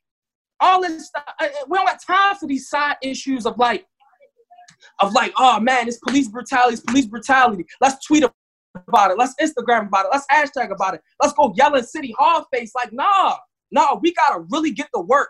We gotta really get to work. There's brothers that's coming home from jail right now that need training. What are we gonna do about that? Mm-hmm. They need job training. What are we gonna do about that? Well, we so focused, in my opinion, we so focused on these side issues, and it's also, it's an intellectual uh, pursuit. This protest right now is an intellectual pursuit. We do it because it's comfortable to do it. But we are in the Tendea family. We are in the hoods every single day. And it's not too many. There's not too many people that's there alongside with us. They are too busy yelling at City Hall because it's comfortable to yell at City Hall. They're too busy yelling at police officers because it's comfortable to yell at police. But you ain't going to be in the hood trying to figure out how we going to get these brothers to stop retaliating on each other, because you might die. You might die because they know that they're carrying illegal guns. They know murdering you is illegal, and they will do it. But we're not really about being in the trenches and really fixing the issues that our community have so that we can have a defense for everything. Uh, because in my opinion, I don't think we on a lot of us honestly really care about the brothers in the hood. I think we just like to intellectually masturbate about these type of issues. And that's my issue. Uh, but I said I wasn't going to take up too much time. So that's what I had to say so far, just listening in. Brother Elijah, you brought power, bruh. You burned us up. Woo! Okay. Just as I know I, I, I acquired you, I know you're ready. Because Elijah just burned us up. He said intellectual masturbation. Did you hear that? Man, that brother oh King man. Did. I, I'm telling you. Come on with that it. Was deep. Brother Elijah, I'm touched. Like, really, like, like, everything you said ain't nothing was a lie. Like, nothing, nothing was false. Mm-hmm. Everything you said was right. You know, like, I agree with you one hundred percent. And it's like, at the same time, you know, like, just like how Miss Queen said, you know, like, you have these, you know, like, white people that's, like, in a protest. And I'm not going to lie, you know, like, kind of changed my mind because, like, the way I thought about it was, you know, I was like, all right, you know, cool, like, white people was, like, white people's, like, you know, uh, attending these protests with us. Like, all right, cool, so maybe they just might listen, right? Maybe, you know, maybe police will be like, hmm, all right, cool. So, like, so like, yo, like, obviously this issue is, like, is, like, more important, right? Because, like, white people is there, you know, because apparently they don't listen to us. You know, so like may, maybe just maybe since since you know like some white some Caucasians you know are there, maybe they there is maybe they just might listen. But it's like at the same time, just like how you said, like why are we trying to like like why are we trying to get on their good side? You know, like why are we trying to beg them not to kill us? Why are we trying to beg them, you know, to accept us? At the same time, you know. We have to do better, and that, that's a capital W E, because we have to do better with our community, you know, and that goes with, like, supporting our businesses, you know, that goes for, like, you know, like, stop, you know, killing each other, like, you know, like, I really like, you know, talking, it really made me think about a Black Wall Street, you know, and, like, what that was, you know, like, literally, if you think about a whole Black utopia, that was literally what Black Wall Street was. Um, uh, you had you had you had like a bunch of um bunch of Black people, you know, like like left, like left the inner city and said, you know what, I bet, say let's keep that same energy. You know, I'm about to go start out. You know, I'm about to make my own civilization, and literally that's what they did. But at the same time, you know, like once one once when you know white people feel as though that like like like Black people aren't dependent on them. As soon as we get independent, you know, then that's when there's a problem. Then when that's, then that's when like they trying to silence you. You know, then you know that's like that's that's when you have to be canceled when you talking the truth. You know, Nick Cannon, like literally, like any time you know you're speaking the truth, any time when somebody see you like like really making a movement. Movement, Colin Kaepernick, you know, any time when like when like you're really on the pinnacle of, you know, creating that change, then when stuff then then that's when like shit hit the fan. So long story short, Black Wall Street literally got burned to the ground. You know, and it's like at the same time, I'm fed up. I'm nineteen years old and it's like I see my brothers and sisters, you know, like dying left and right. Because there is there is this disconnect, you know, along with the intergenerational conflict, you know, because uh, between the between the adults and like and like the youth, you know, there is like a huge there's a huge gap, you know, between ourselves. So I feel as though like you know, so like before you know we even talked about you know um Black versus whites, you know, like all of this other stuff, you know, we had to look at what's the root of the problem. And at the same time, you know, that root of the problem is is is ourselves. We need to work on ourselves. We need to work on funding each other. We need to work on to love each other. We need to work on, you know, people would rather go to Olive Garden than rather go to Taste This. Wow, oh, oh, oh, no, oh, it's like, oh, I always ask people, like, day day after day, I'm like, hey, yo, like, you trying to go to this black-owned business? Nah, yo, they too expensive. But they the same people who'd rather go to Valentino's. Like, yo, what? You know, and it's like, at the same time, like, really, like, I remember when the whole protest, you know, was going on, people was doing riots, you know, all this other stuff was like, don't get me wrong, I understand, you know, people's fed up, I'm fed up too, but there's a way, you know, we, we have to go about it. I was talking to my friend not too long ago, she was like, yeah, you know, like, we really need to fight the power, Malcolm X said, by any means necessary, you know, we really need to, we, We really need to, like, dish what's been dished to us. And it's like, at the same time, like, like all we doing is hurting our own communities. Let's keep it a buck fifty. Every time when people was burning down what, uh, like, like, like, all the corner stores, you know, everything that was going on, they was in the city. They, like, they was affecting their own jobs. I talked to this one guy um, not too long ago. Um, he called me, was like, I guess, I guess just to check up on me, like, hey, man, how you doing? Everything good? All right, cool. I was, I was like, yeah, man, I'm like, how you doing? Oh, oh, look, I'm good. You already know I live in, um, I live, I live in the county. So, like, look, I don't get, I don't get affected by all those riots. I almost cussed them out because I got pissed off. Like, but at the same time, you know, like, everything that's happening, you know, is going in our inner cities. So how can we go about this change? How can we um, embark, you know, on this change within our community? We got to start loving each other first. I don't care what price you, I don't care what price you, you, you, you literally throw at me, you know, like, yo, if I got it, I got it. You know, so what if it's five dollars more? You know, at the same time, you know, I, I promise you, if that was a white corporation, if that was a white industry, a white program, you wouldn't have no problem. And the fact of the matter is, it's such that we would rather, we would rather fund people, we would rather throw money, you know, at people that don't give a shit about us. Literally, um, somebody, somebody has a crab shack apparently, you know, um, in Maryland, you know, it's like, yo, we was we was we was supporting them. Oh my gosh, everybody went to that crime shack. Whole time though, the person is racist. You know, I was talking to my mom not too long ago, and I, I wondered, you know, she's a hairstylist, so like, it's like me and her went to this. Um, me and her was like going going to this hair um like uh this whole like hair shop. So like I'm looking like before before even like going in, I saw all these beautiful queens. Nice hair and all, all these like different type of textures of hair. I was like, okay, these queens looking bad. I said, hey, mom, look, I know this is a black-owned business, right? My mom said, no. I said, mom, I'm not comprehending. You can't tell me this is not a black. I'm like, mom, you don't see all these beautiful queens over here. She's like, Jay, just walk in. I said, all right, bet. I walk in, and then I was greeted by an Asian.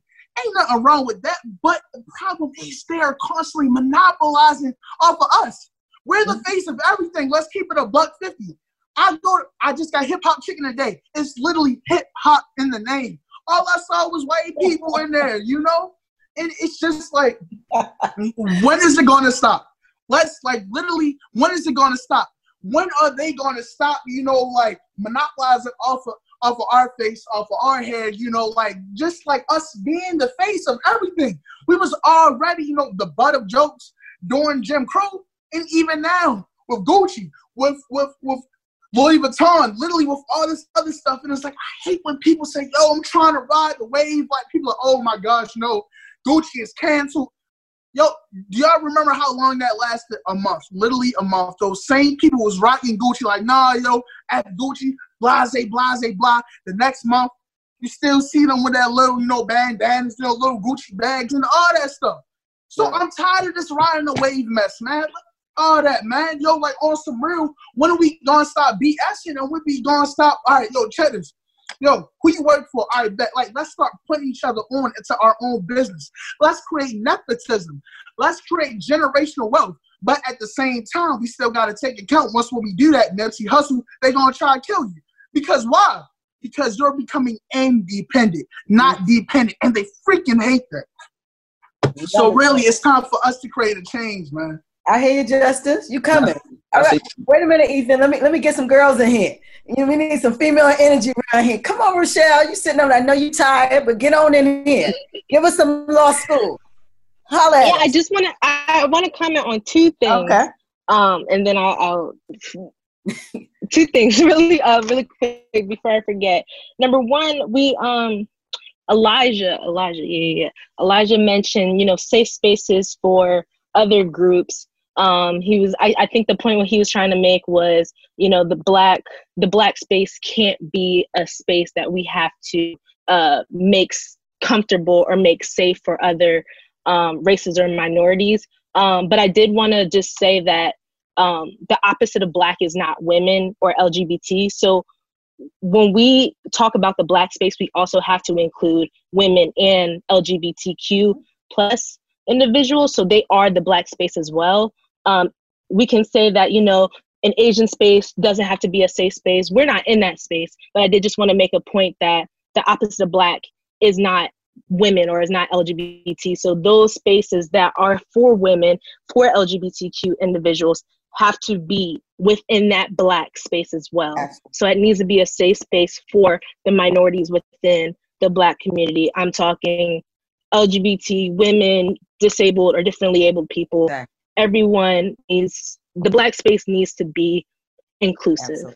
Um, and I think I think that we lose that sometimes because, yeah, I think white people do co-opt a lot of the black movement, um, and it's debatable whether it works or not. Uh, uh, I guess a good opinion on that, because there are benefits and there are also a lot of cons to it as well. Um, but I think that, you know, black people as a whole have to focus on how can we be intersectional and how can we be focused on improving the lives of our, our own minorities as well as the average, well, the average black person isn't, you know, uh, cisgender, straight, heterosexual per, male. It is whatever that person's identities are, and we have to remain inclusive um, on that front and create safe spaces so that we can all advance um, with one another. Um, also want to comment, it's hard because I'm like, I never grew up in the city. The first time, um, my AirPods are dying. Can everyone hear me still? Yeah, we can hear you. Okay, sorry. Um, the first time I ever like went to school in Baltimore City was when I was in law school. Um, so I've been in Anne Arundel County most of my life. Um, Towson, of course, is in Baltimore County. So I can't, I I can't really comment on, um, you know, the uprisings or the ri- the riots too much. But I, I do think sometimes black people get a bad rep when they do um, riot um, or destroy property in any way, because it's like, I can't fault someone else for being so frustrated where they feel like they have to destroy the systems that have oppressed us. Yes, these, it happens, these situations happens in our inner cities, but I think where we're most concentrated at to do so. So it's, it's kind of like a double-edged sword, but I think that we should, we need to come up with ways that we can Uh, continue to voice our frustrations or voice, um, just make people known, um, make people aware about, you know, where we're coming from and our perspectives. I don't think there's anything wrong with going to City Hall, because some people, that's that's really all you can do. All you can do is write a letter sometimes, or all you can do is call your representative sometimes. Um, I'm not saying that that works, but, you know, that's just, I don't like the average person, that's all they can do sometimes. Like, not everybody can be on the front lines protesting. Not everyone is going to, um, not everyone even has the courage to set something on fire. Like, it takes a lot of courage to even do that. So I can't even, I can't fault you on that. Um, but I think that there's so many ways we can voice our frustration. There's a diverse, um, I, I think just, list of ways that we can go about change, and I think that they all collectively work.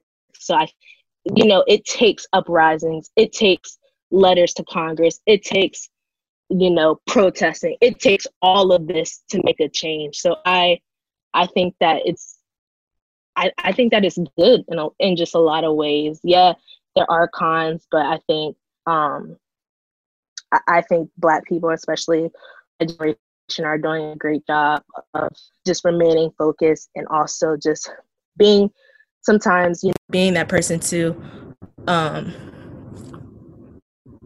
can everyone hear me still? Okay, sorry, my AirPods just died.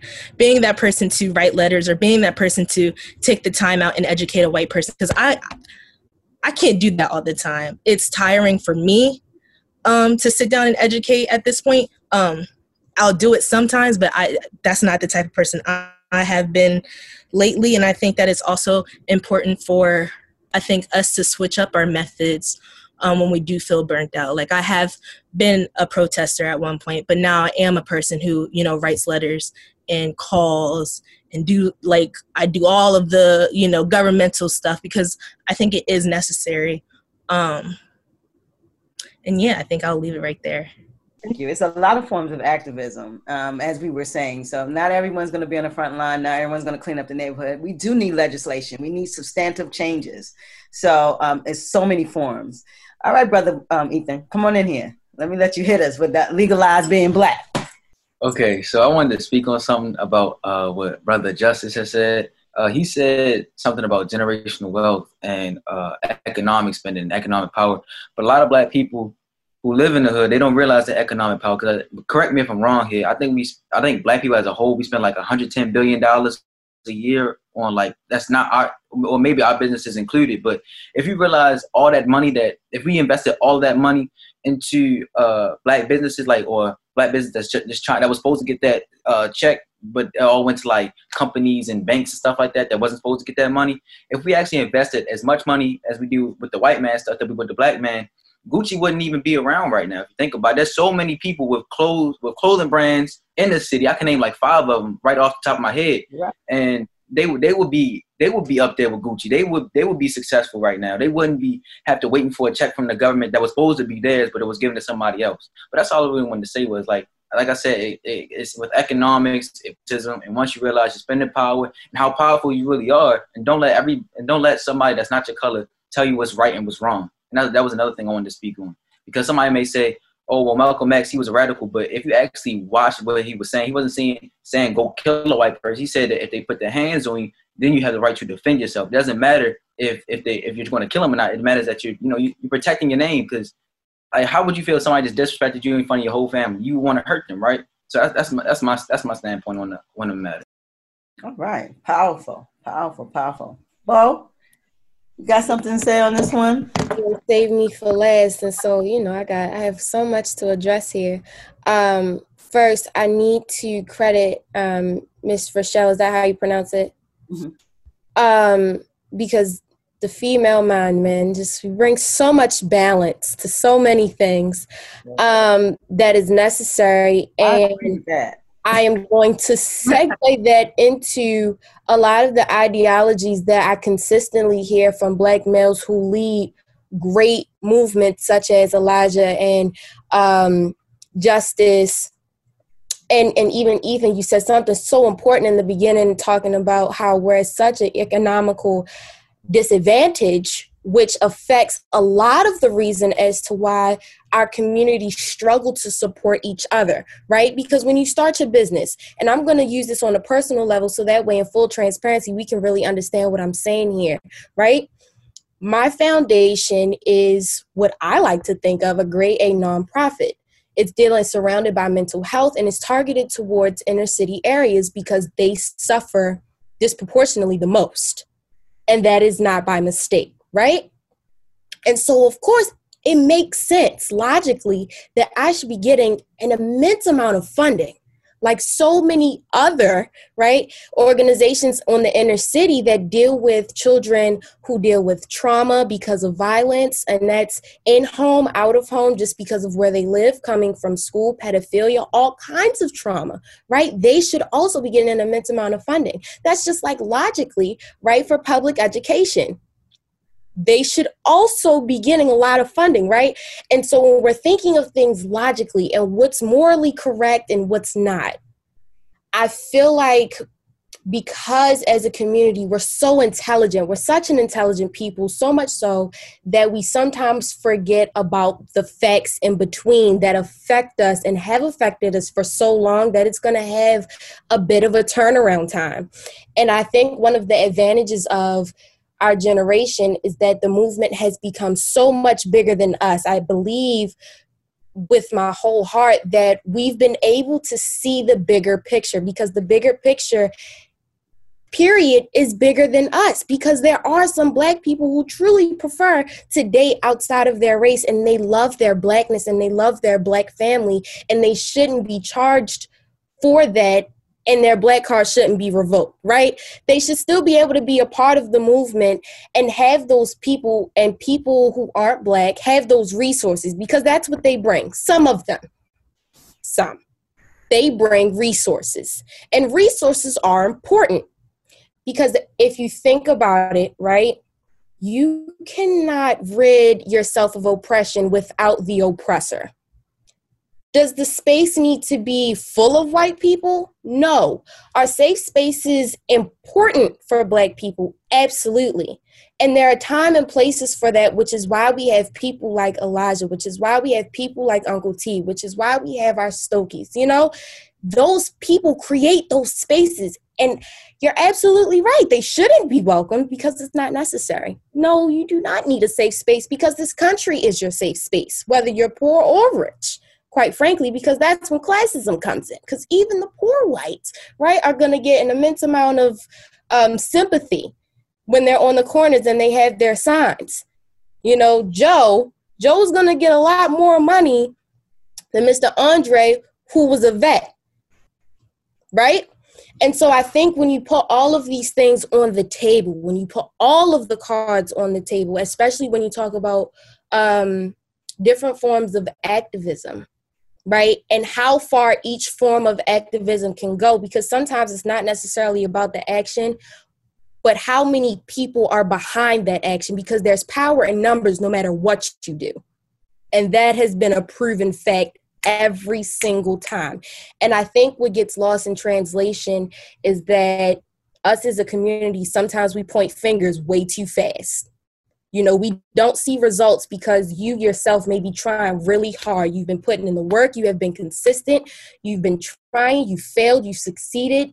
And so at some point you get exhausted, and out of your exhaustion, you're now frustrated. And so you're like, well, you're not doing your part because I've been doing X, Y, Z and you haven't, right? And now you're causing division. Now we're divided because I'm offended that you've pointed your finger at me, right? Because I'm not doing what you're doing and you're not trying to understand. So when we talk about community and we talk about loving on each other and we talk about what are the steps that's going to help change, we have to find that sense of community. Sense of community is communication, it's understanding, it's transparency, and it's honest, and it's trust. Because no, I grew up in the hood, believe it or not. Um, but I was an inside kid. I was not off the porch whatsoever. Uh, I had my moments. I would go outside. I had my friends, and then I would go inside.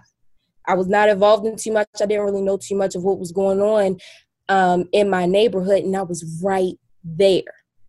You know, and a lot of people would assume that I've never seen Greenmount a day in my life when I've spent quite a few years, you know, on Greenmount. And um, what what is disheartening the most is that if I were to go on Greenmount today, where I grew up, I would I would be looked at kind of crazy, like, well, what are you doing here? And so at that point, you're not even going to be receptive to the help that I want to provide you. What if I wanted to listen to you? Now you're rejecting that. And so sometimes it does take a, a certain caliber of person to be in those spaces to create that kind of safe space. Not everybody is going to be, not everybody is going to feel safe with every Black person. You know, the saying, all skin folk and kin folk, it applies. It applies. And it's very important that we remember things like that when we talk about what is it going to take for our stepping stones to build again. What does building look like? We have opened so many doors and so many different minorities, women being one, um, and of course our brothers and sisters who are L G B T Q and disabled.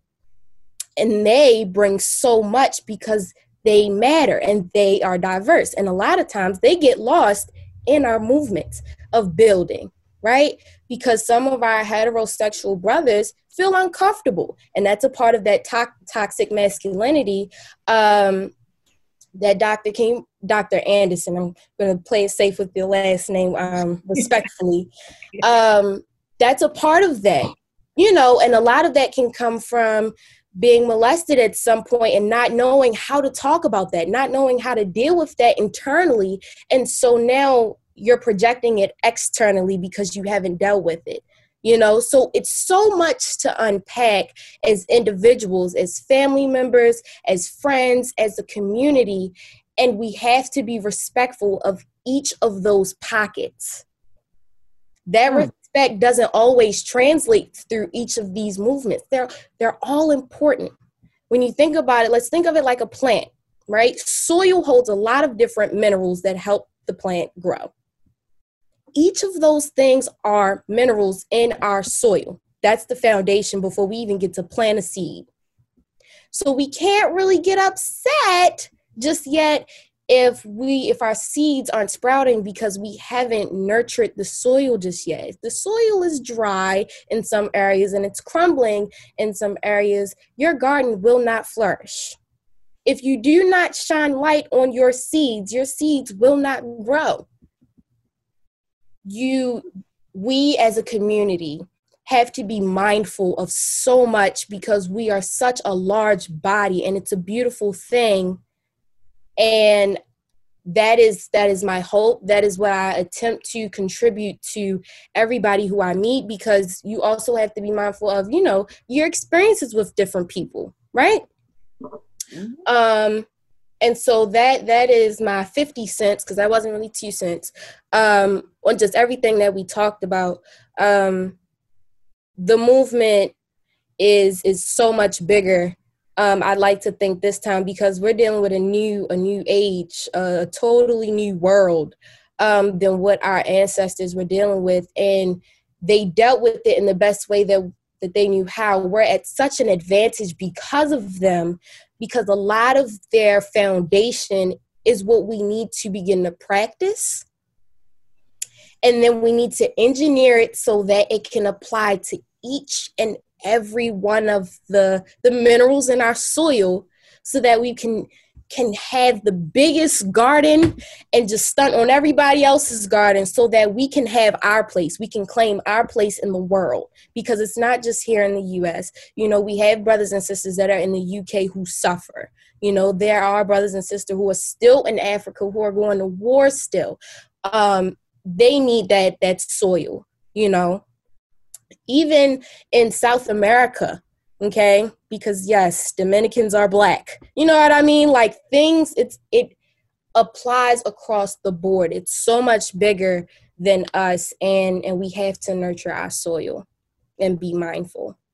I love to nurture the soil. I love the minerals in the soil. That was a good analogy. All right, so um, we're moving towards eight o'clock, so we're going to definitely get into more solution-based and solutions. I want to hear from the from the um. therapists and definitely some solutions. But what I did see when you said something, Bo, about the homo, um, homosexuals in the movement and heterosexual men, I saw responses from the, from the men on the panel. So the young men on the panel, Elijah and, and Brother Ethan. So, you know, I, I always wonder about that, because King had everyone around him. You know, um, they, they, you know, they were in such dire need, you couldn't really look at sexuality. You know, you um, and, and Doctor King was a, a brilliant man, but he, he was known to, to be a promiscuous man. So, I mean, th- this is what history is saying. So what I'm, I, I want to know, we have to get past looking at sexuality and all these different things in our, in our, um, in our race as Black people, because we have so many divisions.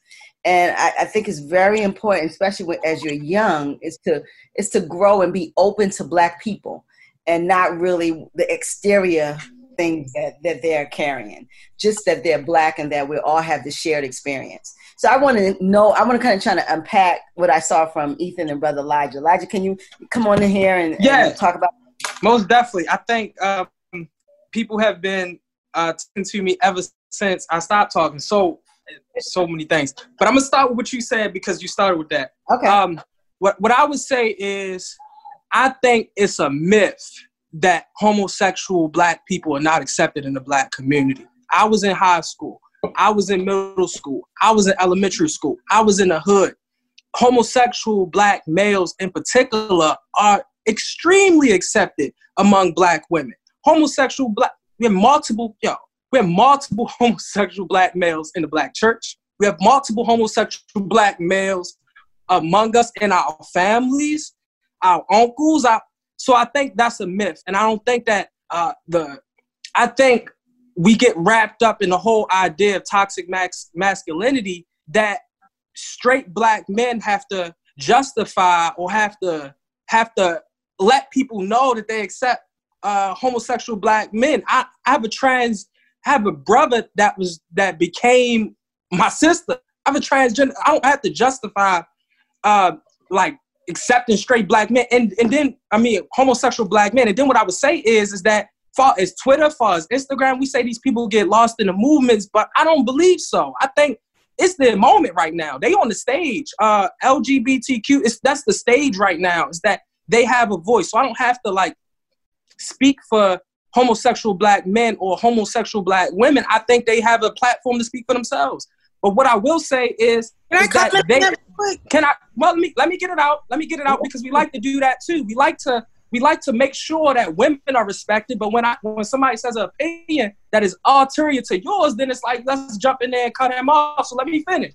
What I would say is that also I think is is highly disrespectful or, or just wrong to imply that Black male straight passion is toxic, because that was the implication that was made. The implication that was made was that the fact that I'm passionate because I love my people. And I disagree with a lot of the things that's been proposed as solutions for our community. Because I disagree with that, that's toxic. Or I, I strongly disagree with it. And that's honest. I strongly disagree with it. Um, no, I think we do have to love, when it comes to love, I do think we have to love all of the people that's a part of the Black community. And I think we do a good job of doing that. But I think we get into these debates because, because of our own insecurities and our own traumas. Like, who even said anything about homosexual Black males? But let me say this. Far as like the, the solutions that's being proposed, we saying, oh, all solutions are made equal. Legislation, protesting, uh, school reform. I don't think all solutions are made equally. We got eighty years, ninety years, if you to be on this earth. I don't think all solutions are made equally. I think some solutions will get us to be in the same situation three hundred years from now. Uh, I think some solutions, we shouldn't waste our time doing it. And I'm open about saying that. I think we need to not so focus so much on whether school reform is the, is the big deal. Everybody, all our Black talent is focused on school reform. Why are we not focused on building our own schools? Why are we not focused on building Afrocentric schools? Everybody's focused on school reform. Fix the public school system, fix the public school system. Yo, let's build our own schools. It's Catholic schools. Some of us went to Catholic schools. Some of us went to Saint Paul's, Gilman, Calvert Hall. Yo, build our own schools. So that's that's one. All solutions, in my opinion, are not created equally. They are valuable. Your efforts are valuable. But if you if you're gonna ask me, because we got a lot of roads that we can you go go to a place. If you're gonna ask me which one is the longer road, and you talking about I'm gonna pass laws and I'm gonna yell at City Hall and I'm gonna get the schools to be reformed. School, schools, the Baltimore public school system is politics. You can get a change made, and in thirty years, your change get back. It's back to where it was before. So like, not it's not we so focused on like fixing their system instead of building our own. So what Tendea is focused on, building our own schools. That's part of our platform. Building our own businesses, and that's part of our platform. Building strong families, that's part of our platform. Creating a standard for morality that's determined by us and not determined by white people. Uh, but all of this, this, this stuff, we, I don't know, we judge ourselves based on terms that we didn't create. We didn't create toxic masculinity. We judge ourselves based on terms that we didn't create. We judge ourselves based on measures that we, that, that is mostly come from the white liberals, if we be honest. All these terms that come from white liberals, and we apply them to a Black context, which is incorrect. And then we say things like, yo, like what the sister said, like the sister said, all respect to you. But no, you gotta be, you, you can't just be in an interracial relationship and be saying your, your, your efforts for the Black community is completely valid. No, no, you, we, we are so scared. This is why we need a balance of masculinity and femininity, because the feminine, the feminine energy inside in everybody, it wants us to say that everybody has to be included. Nobody should ever be judged. Mind your own business about everything. No, we need measures. That's part of creating order. We need measures. So if a person is saying, yo, I'm going to fight for Black, but I'm going to date white, we can say, yo, your efforts are valid for fighting Black, but you having this interracial relationship, that's not cool. That's not cool. You're, you're building, you are saying you're pro-Black, but you're building with somebody that's not a part of our community and building generational wealth with people that's not a part of our community. Like, we are supposed to be trying to build strong Black families, because family is the microcosm of a community. If we, if there is no strong Black families, there cannot be no strong Black community. Like, so, so all of that, we, we have to create measures. And so in Tendea, there is measures. And so when we talk about Martin Luther King being promiscuous, that won't happen in Tendea, because you can't have sex with people you're not in relationships with without consequence, without being held accountable. You can't be in interracial relationships. You can't lie. You can't cheat. You can't use drugs. You can't drink alcohol. You can't do those things. That's why you see Martin Luther King doing this over here, but you don't hear those things about Minister Malcolm X, because he's part of an organization. We can call it patriarchal, their words. We can call it whatever we want, but he's part of an organization that's, that has some moral standards. But when we go to Black Lives Matter, or we go to these liberal movements, or we around these liberal conferences, there's no standards. And so how can Black men and women be better and create a better Black community when there is no standards in our community whatsoever? And the second we try to apply standards, it doesn't matter if I'm a male. The second we try to apply some standards and say, yo, fighting legislation ain't good enough, oh, you judge it. Oh, you hurt my feelings. Nah, you got to know the difference between loving accountability and judgment. This ain't coming from somebody outside of our community. It's coming from your brother. I, this is loving accountability. When my coach pulls me aside and say, when I'm playing football or basketball, my coach pulls me aside and say, you're not giving your all, run harder. They ain't judging me. That's loving accountability. And that's not trauma. But we we we are so, we are so, we became so sensitive. Like, if we all love the Black community and we all want the Black community to be in a better place, then these conversations had to be founded on honesty and vulnerability and straight talk. And if we can't do that, then we're not really having a conversation. We're having a, a applause session for each other. And we're not really saying what we think until we get off the phone and we gossiping about each other. So, nah, like, I care about each and every one of you, and I care about the Black community more than I care about my life. And I refuse to be dishonest on this conversation. No, I don't believe that all these solutions are created equal. Not at all. They're not created equal. It's some solutions, if we want to dig into it and break it down, it's some solutions that ain't going to get us out this situation. It's going to keep us in this situation. You can fight schools for the next three hundred years.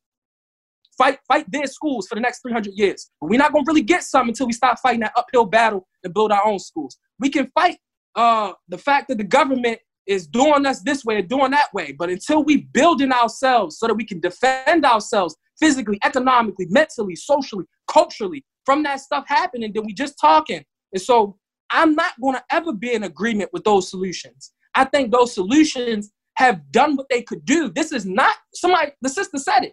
This is not Martin Luther King time. What law are we trying to get passed?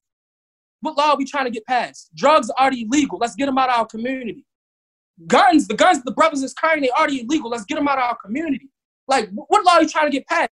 You're not going to legislate our way out of poverty. We're not going to legislate our way out of poverty. The Koreans are there. The Indians are there. And if you want to want your community back, you got to economically fight for it. You got to build businesses that are superior to theirs and hire our own people and shop Black. Those are standards. Those are standards. And so anything else other than that, to me, is just, it's just talk.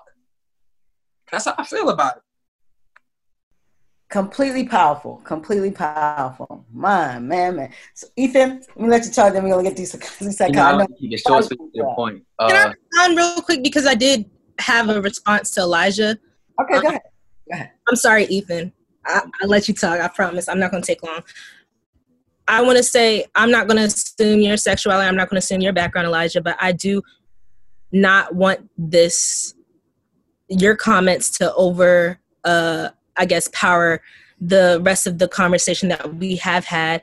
I do not think that you can say that you think it's a myth that homophobia and transphobia exist in the Black community. That's just not true.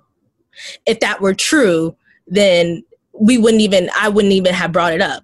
I can say that I am a member of that community and I have faced homophobia within my community. A lot of times more than any other racial community. So again, it's like, I think even with the language you use, um, constantly saying, you know, calling gay people or L G B T Q individuals homosexuals, or just saying that you have a trans sister who used to be whatever, I don't think that language is even inclusive for you to say that that's a myth, because that language reasserts that that myth isn't even a myth. There is phobia in the community, and we have to we have to include other communities within our community to ever get stuff done. And I think that no matter what, you can't help who you fall in love with. So shaming people who are in interracial marriages is counterintuitive. I really do believe that. Just because they're not with someone who is Black does not mean they're not Black. Doesn't mean that they can't fight for their Black kids that will be Black. Mixed people are Black. Like, we have to have these conversations. We have to be inclusive, because no matter what, we there's going to be diversity within the Black community, and we have to respect that. We can't say that, oh, any type of phobia is a myth, while also saying that if you're Black, you you shouldn't date someone who's white. That's a phobia as well. And we have to, if if you can't, I think, respectfully speak on it, then you should just shouldn't speak on it. And I'm I'm saying that to be respectful. I'm saying that because I want us to be inclusive as a community. I want us to have these conversations and not deny other people's Blackness just because they can't start a family. There are some cisgender women that can't have children. Are they not Black? No, they just can't have children. And so we can't shame people who can't start a Black family, because we're not on this earth to start a family. We're on this earth for, like, just because we were brought on this earth. We don't have a purpose. We will make our own purpose, and you can't decide or downplay any other's purpose or any other's any other person's life and how they want it to be played out. And I think that it's a respect thing, and I think that we should want happiness for Black people, no matter who they're with, no matter what gender they are affirming themselves as. I think that we should just be inclusive and once we are in Black community. You, you chopping, come on. So I like to be factual. I'm, I'm a very logical person. Even when like even with my mom, we be having some logical conversations and her emotions get involved. But I'm gonna say it like this. So I, it's three things I want to say. So the whole uh, thing about what Mister Miles said, uh, he said that uh, that it's your, it is uh, gay people's time to shine. I firmly agree with that, because if you think about it, that's all you see is people, white, Black, orange, whatever color. They're, they're just on Instagram, Snapchat, being openly gay, and it's, it's their time to shine. I firmly believe that. Now, with the, the thing with Black people, though, this is my second thing. So it's been many times that that the government or just the F B I, C I A has tried to eliminate the Black race, you know, with their trials in Oklahoma where they was giving people uh, syphilis and going to Africa, giving people AIDS, and find out that they, uh, they like our genes can deny AIDS. There was times where uh, Richard Nixon's advisor, Henry Kissinger, who was openly racist, like he was a member of the Ku Klux Klan, he said that the only way that we could eliminate the Black race is by having them lead uh, the L G B T Q uh, plus initiative or or movement. And that's all you see in social media is people that are being openly gay. And I feel like that, yes, it's y'all time to shine, but logically speaking here, it's helping, it's also, it may be helping y'all, but it's also destroying the whole entire community. Because think about it, that's our American mindset, not a Af- Pan-African mindset, where it's helping the whole community, not just a, a hand, a hand, a hand-picked few of our community. And also, I just want to piggyback on what, uh, what else, Mister My, uh, Mister Elijah said about, I mean, Mister Miles said, he said that uh, you cannot date out of your own race and say that you're pro-black, because think about it. That person, you could be, because if you go back in history, like I said, being logical here, the reason why white women would date black men is because they wanted to whiten out the race, and they realized that that wouldn't happen because once you get melanin and you, you in the sun are intact, you're going to get darker eventually. The more, that's why you get, uh, that's why when you take off like your shirt, you see that you're, dip, that you're darker on your arms, but your chest is still the same color. So that's all I had to speak on the matter. Mm, okay. All right, psychologists, you guys got to unpack this one because they brought a whole nother element with the uh, L G B T Q. So let, let's talk about this. Sister Tania, Sister Tania, let's, let, tell me what you think. Okay, and, and we're also getting to solutions, correct? Yeah, and we have to do some solutions, yeah. All right, because I want to offer that too. First, let me say that I just really appreciate the knowledge base and the passion. Yes. Um, so powerful. Um, and I agree with a lot that has been said, but I do want to offer something, and I'm very careful, um, understanding that there are intersectionalities to our personalities and our identities. Um, I don't want to, um, again, I don't want to divide us. These kinds of conversations, unfortunately, creates division versus unity, which is needed.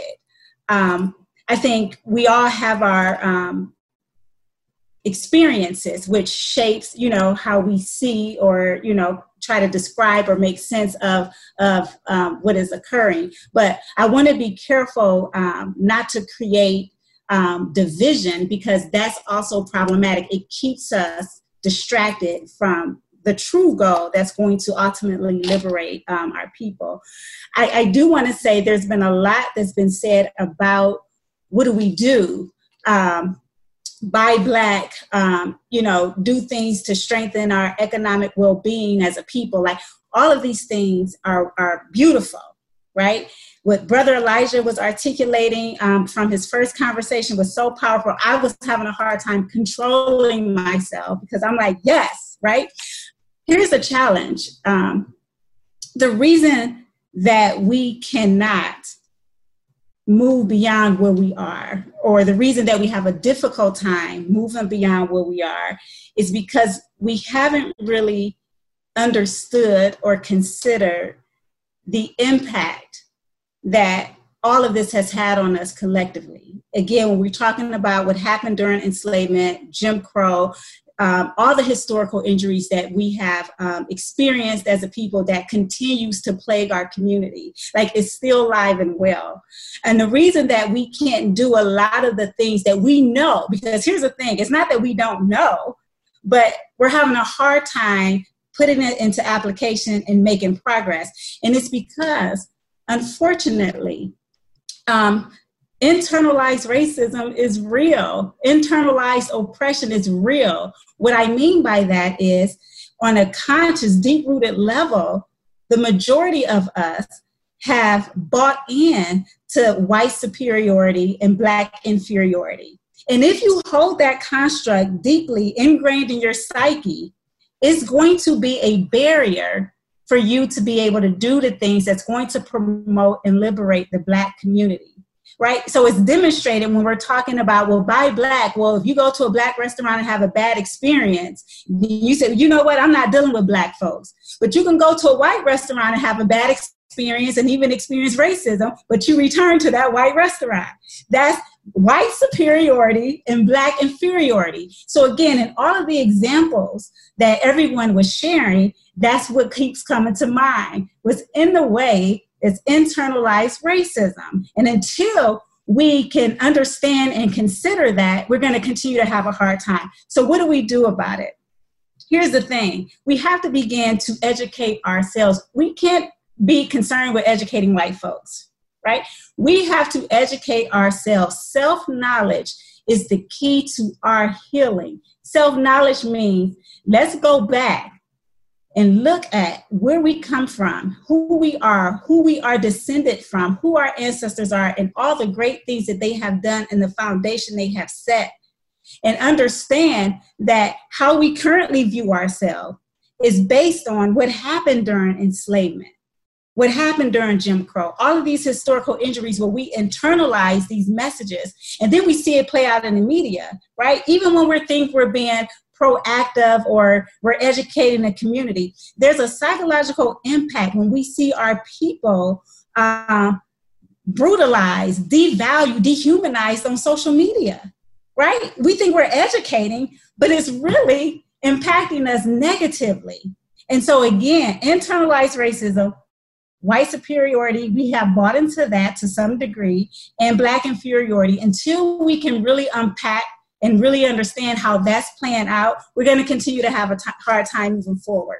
There are three different things that I want to just briefly touch on as it relates to solutions that is grounded and rooted in African healing um, strategies. So the first one that I really want to talk about is what was offered um, by one of our Bibles, Doctor Wade Knowles, um, one of the co-founders of the Association of Black Psychologists. And he talked about this whole African concept of Zolo Up, which means love.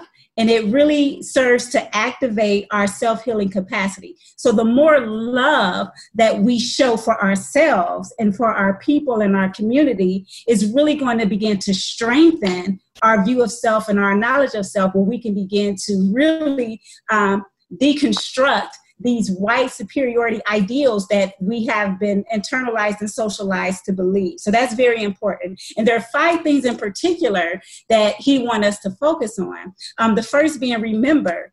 Remember who we are and where we come from. Again, pre-enslavement. How were we on the continent, motherland, where everything originated and was created, right? Who were we and what did we value? We have to remember who we are and where we come from. We also need to remind ourselves, remind being the second concept, that we live in a racist society. Racism is alive and well, oppression is alive and well, and if we don't understand our experiences through those contexts, we're gonna internalize it and our outcomes are gonna continue to be poor and negative. The third is refrain. Refrain from doing things that is not pro-Black. Right? Refrain from being white, Eurocentric, and interjecting those ideas and values within our Black community that is not intended for us, that hasn't worked for us. And us, the people who are trying to assimilate or trying to adopt and really live by Eurocentric values and ideas. And again, there's research to support that really is problematic in terms of who we are as a people. Is not congruent to our experiences, is not congruent with who we are and where we come from, and is really the root cause of a lot of the psychological distress. So we need to refrain from relying on white ideas, white values, um, white strategies to help with our Black problems, right? We want to refrain from that. We want to revitalize by reaffirming who we are culturally, right? Let's rely on our cultural values. There are significant values and healing things that we can do that is going to move us further.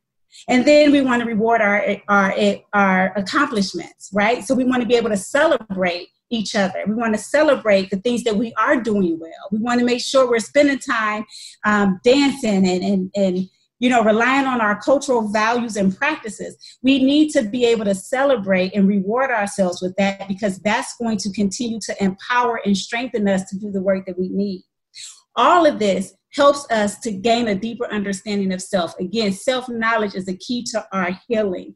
And the more we are able to position ourselves to raise our level of consciousness, that's what this is. We have to raise our level of consciousness by going back, looking into our history, remembering who we are and where we come from. And that's what's going to allow us to put some of these creative strategies in place where we can apply it and begin to see some progress in our community. We're not going to see progress when we're still holding in deeply within that white superiority and Black inferiority is, is how we've been socialized to believe the world to be. Again, this whole society and world is predicated on white supremacy. And unfortunately, most of us have bought into that, whether we are consciously aware of it or if it's a subconscious um, concept, but it's impactful. And that's why we can't move the needle forward. So I'm going to leave it there, and I, I'm looking forward to further um, discussion. And I really appreciate this space to have this dialogue.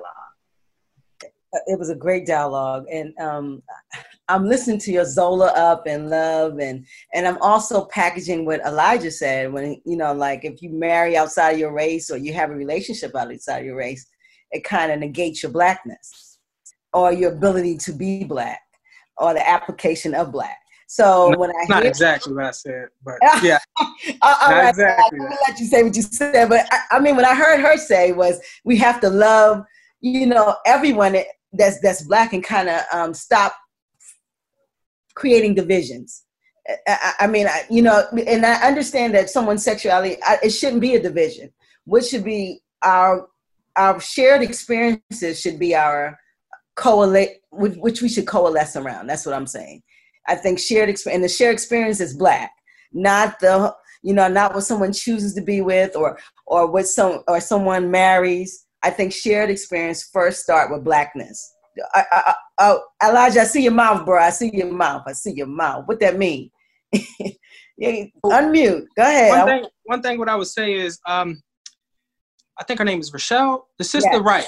I don't know uh, about, I don't know about transgender L G B T Q I A plus experiences, as well as as somebody that come from that community.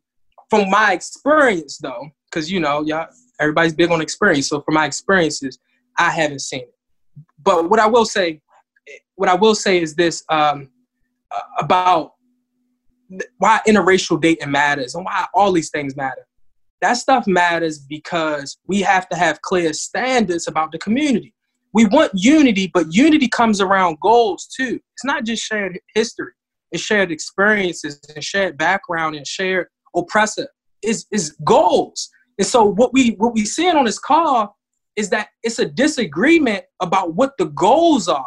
And so what Brother Ethan is saying, uh, what the brother with the locks was saying, it's like some people have minded like, yeah, we need to like have black businesses. We need to have black spaces. We need to build ourselves up as a community. And other people are like, not, I'm just oversimplification. Some people are like, we need to legislate our way so we can legislate our way out of this so that we can be treated better in this society. Some people are like, man, we need to, you know, reform the schools and different things like that. So we don't agree on what the goals are.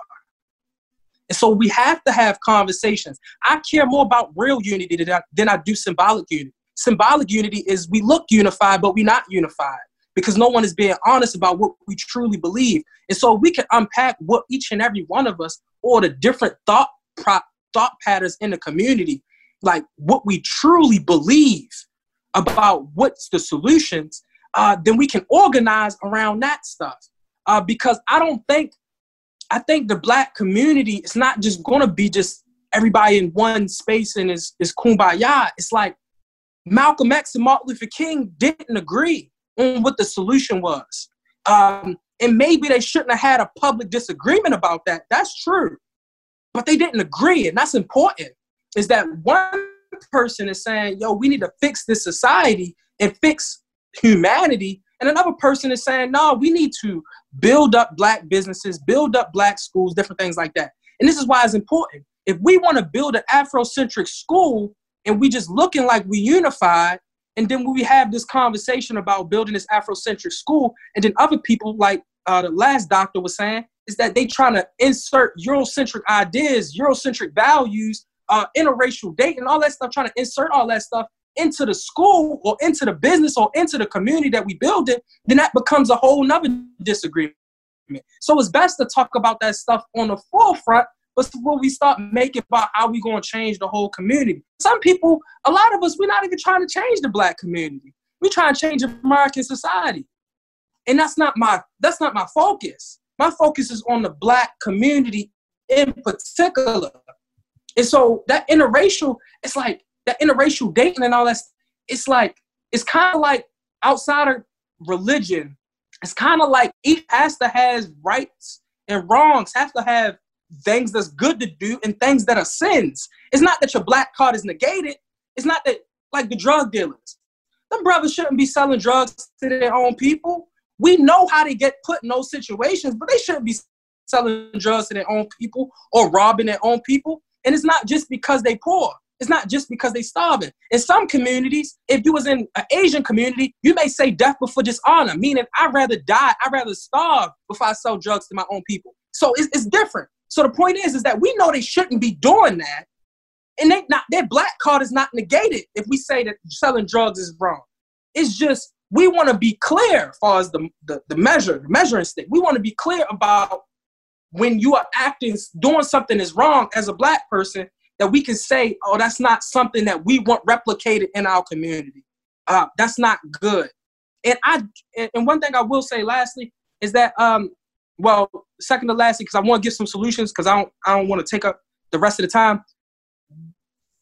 Yo, one thing I would say is that for solutions, we got to join organizations that we believe in. We have to join organizations that we believe in.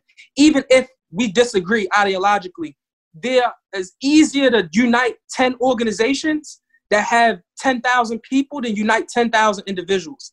It's way easier to unite organizations than it is individuals. And so don't stay on the sidelines. Join an organization and dedicate your time, money, energy, whatever into that, and try to get your organization to unify with other organizations, because we're going to continue to have this debate. But if Malcolm or the Nation of Islam uh, would have sat down with the S C L C, Martin Luther King's organization, or S N C C or CORE, then it would have been a different situation. You can't have this debate all the time and expect us to be unified.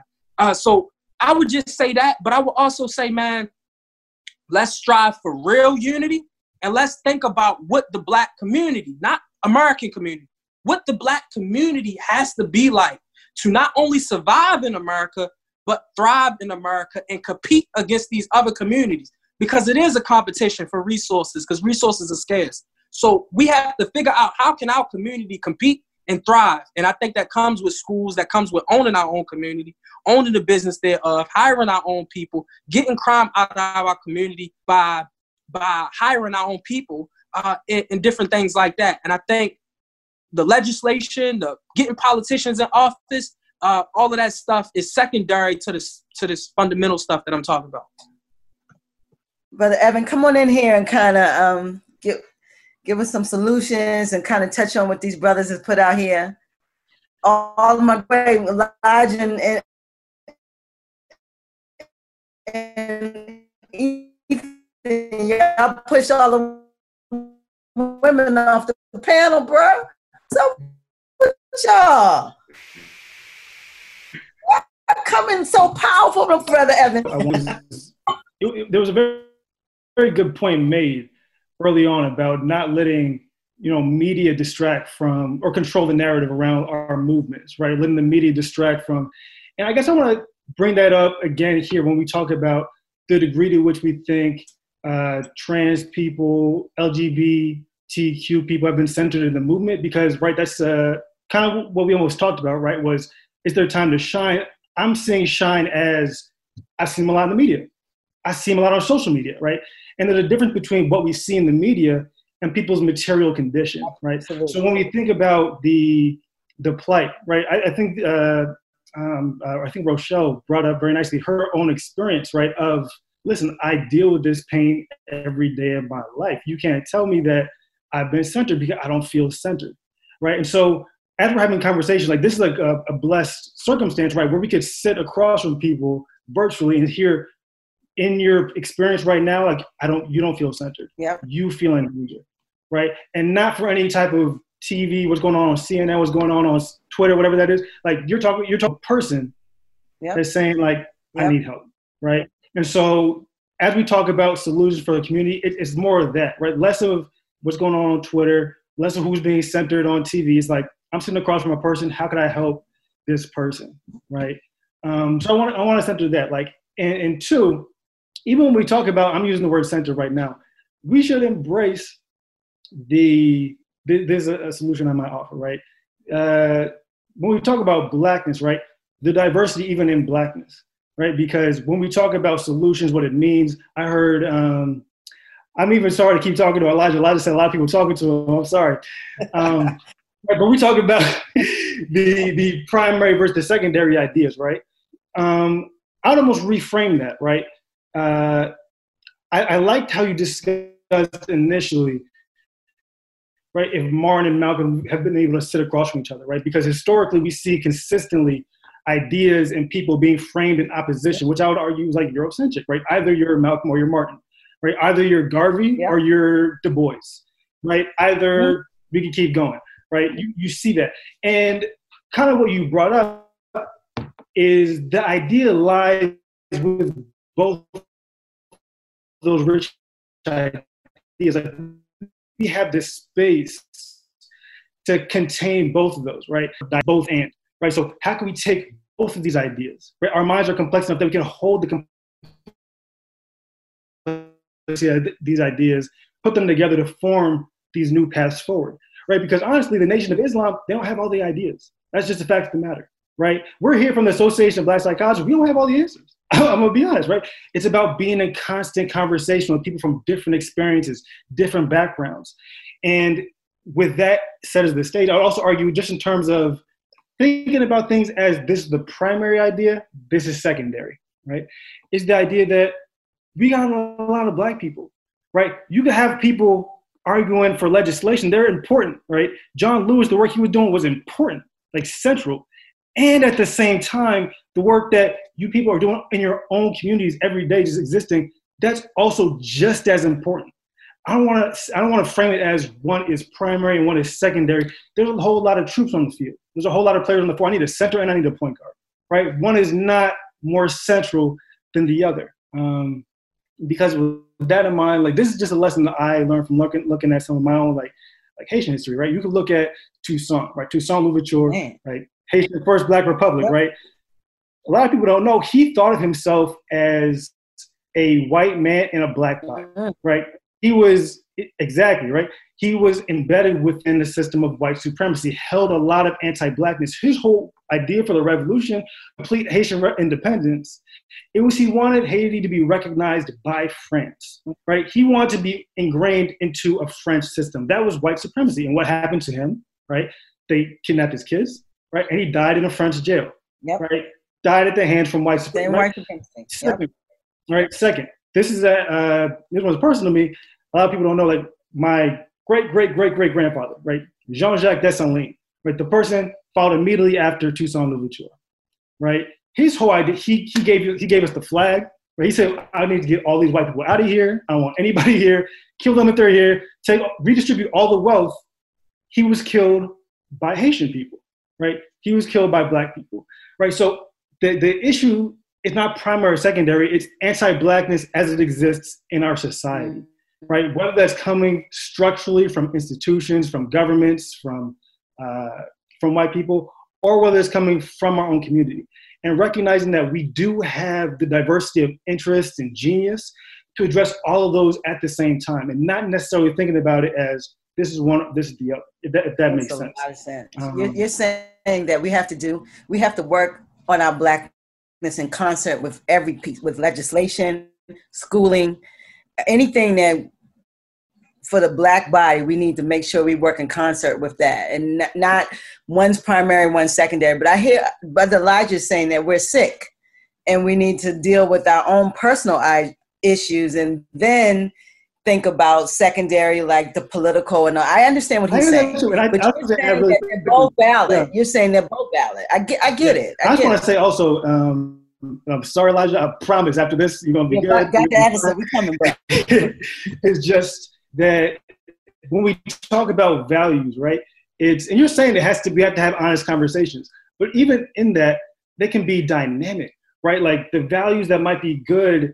In Baltimore, right? I'm not from Baltimore. I wasn't raised in Baltimore. I'm from the suburbs in Long Island, right? The values of what it looks like to be Black, embrace my Black, it's gonna look different, right? It has to look different, come in a different circumstance. My own protection, my own sanity, the values might have to shift, right? What I emphasize might have to shift if I wanna survive, right? I know a lot of Black people in um, Miami, Florida. So half, so to be honest, half my family's Haitian, right?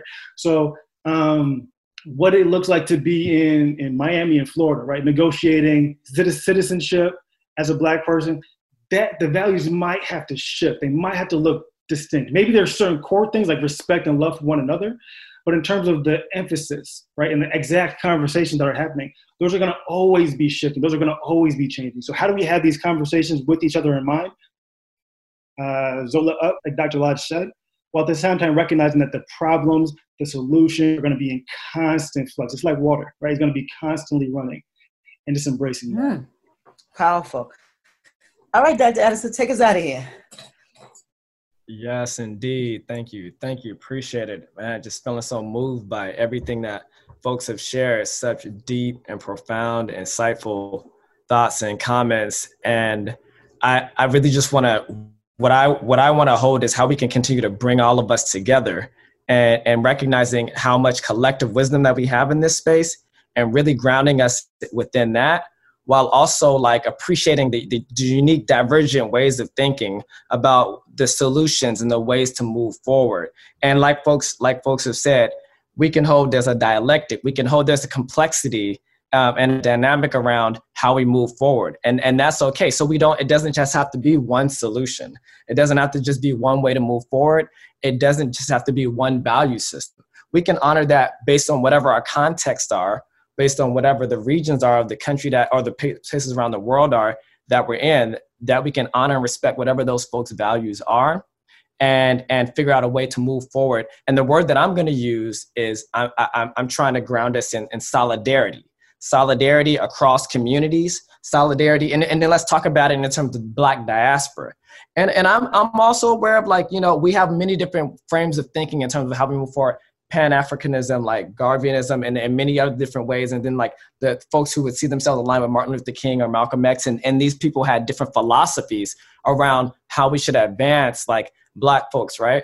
Um, and I think it's okay to have those differences of opinion. And but at the end of the day, I do think we still have to find a way to what is our commonality in terms of a Black diaspora, in terms of how do we move forward? Or, or what are the multiple ways to move forward? And we cannot get divided. We, we cannot, we, can, we cannot, because the white supremacy is already going to separate and divide how we think, and, and essentially to say divide and conquer. White supremacy is already going to be contributing to that within us. Anti-Blackness is going to cause us to look at ourselves and then divide ourselves and not believe that we can work together.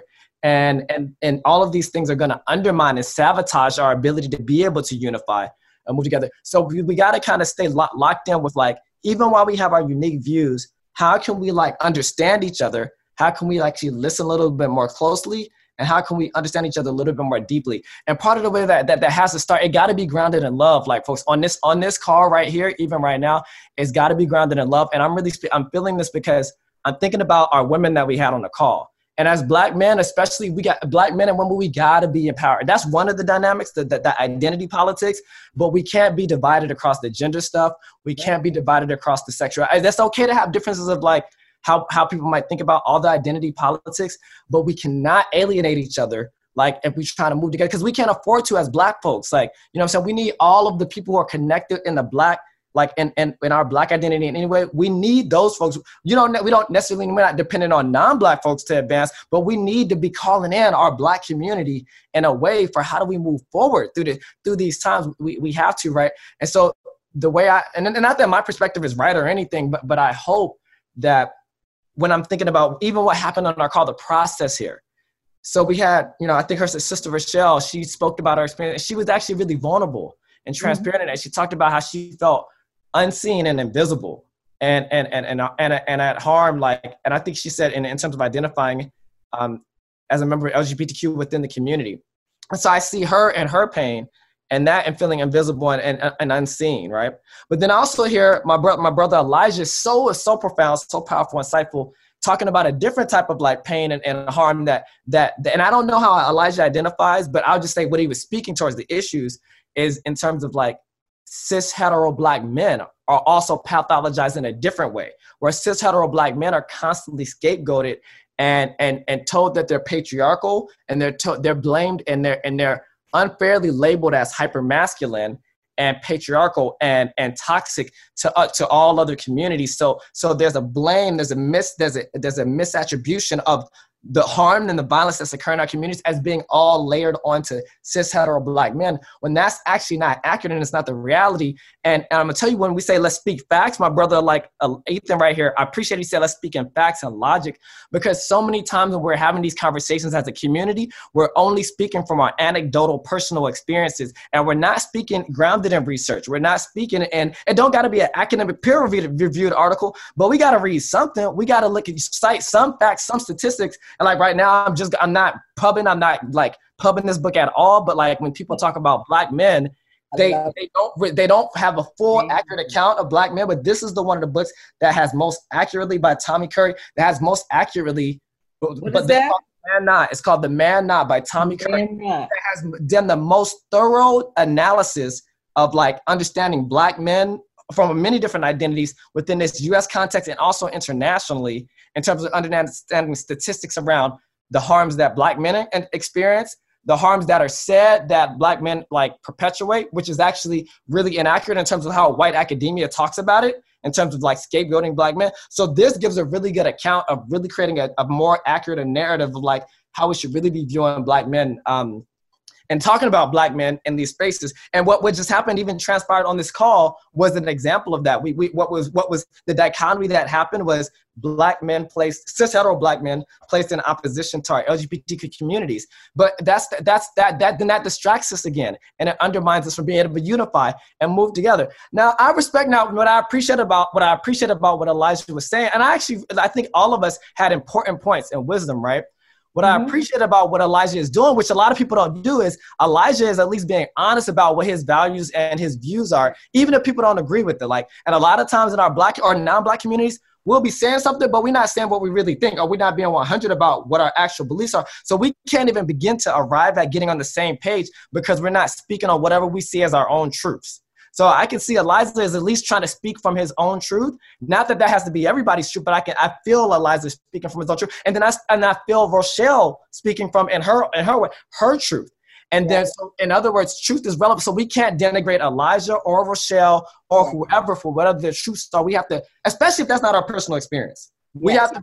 So we didn't. That that means it requires a little bit more work from all of us, right? It requires more. That means that I mean, like that that I got to be willing to like understand all the other communities that I don't personally identify, or at least try to understand, and not just and not speak or denigrate them before before I at least understand what is the reality of statistically and the materialistic conditions that those communities. And we all have to be committed to that, uh, because because if we just denigrating communities without having that personal experience, then that's like that's an easy way. That's a cop out. It's not we're not committed. You're not really committed to we're not really committed to unity and struggle and advancement. If we're not really committed to fully understanding how all the ways that blackness manifests across our community and the diversity. So we got to be willing to do more work, like read more about all the ways it manifests in our community, and then try to at least understand. And then we got to be willing to like, we don't have to, you don't have to be, we don't have to build with everybody in our communities, but but we got to at least be willing to occasionally have conversations with, and I appreciate what uh, the other piece Elijah said, um, and I'm, I'm, I'm trying to uh, like, name like different things that I think people appreciate it, that we can, that, that can all work together to like help with solutions.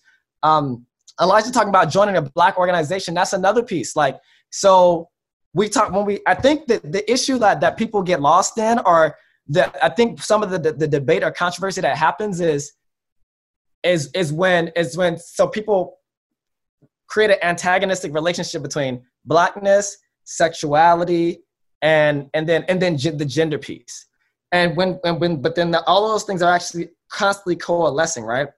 Uh, but the thing that I think we can be historically accurate about is historically when civil rights happened, when black folks were taken from Africa to America, like what was that grounded in? Like why were black, and that was largely race-based initially. That was the, initially race-based black folks, black bodies being used as energy and commodified in terms of being put into slavery. It was, it was a large part based on like race-related issues. And so we can't forget about that or lose sight of that. We need to understand and and and, and understand that that piece, right? And then it also is important to understand, well, what parts of our Black identities have actually opened up doors for other identities within our communities. And historically, it has it has largely been the the race-related piece through the civil rights movement, through Jim Crow and other things, that it was initially the the racial issues that had to like be addressed that actually created space and open doors for all of our, many of our other commun- our L G B T Q communities, like um, our, let's say we can talk about like women's rights and women's suffrage. And so, and so I think it's just important to, to understand historically how things have evolved, but still, and with that, still empower each of our communities. It can't be a like who's being oppressed more or less. It can't be a constant oppression Olympics. Um, and like we can be like, try to be accurate about not, because I think what I what I see, what I see happening, when I see these like conversations happening with Black folks, it becomes an oppression Olympics, and it becomes our L G B T Q like brothers and sisters being unseen, feeling unseen, and it becomes women also not just feeling but being uh, uh, marginalized and unseen, and not truly like empowered within our communities, and then that gets like put against, placed against the Blackness.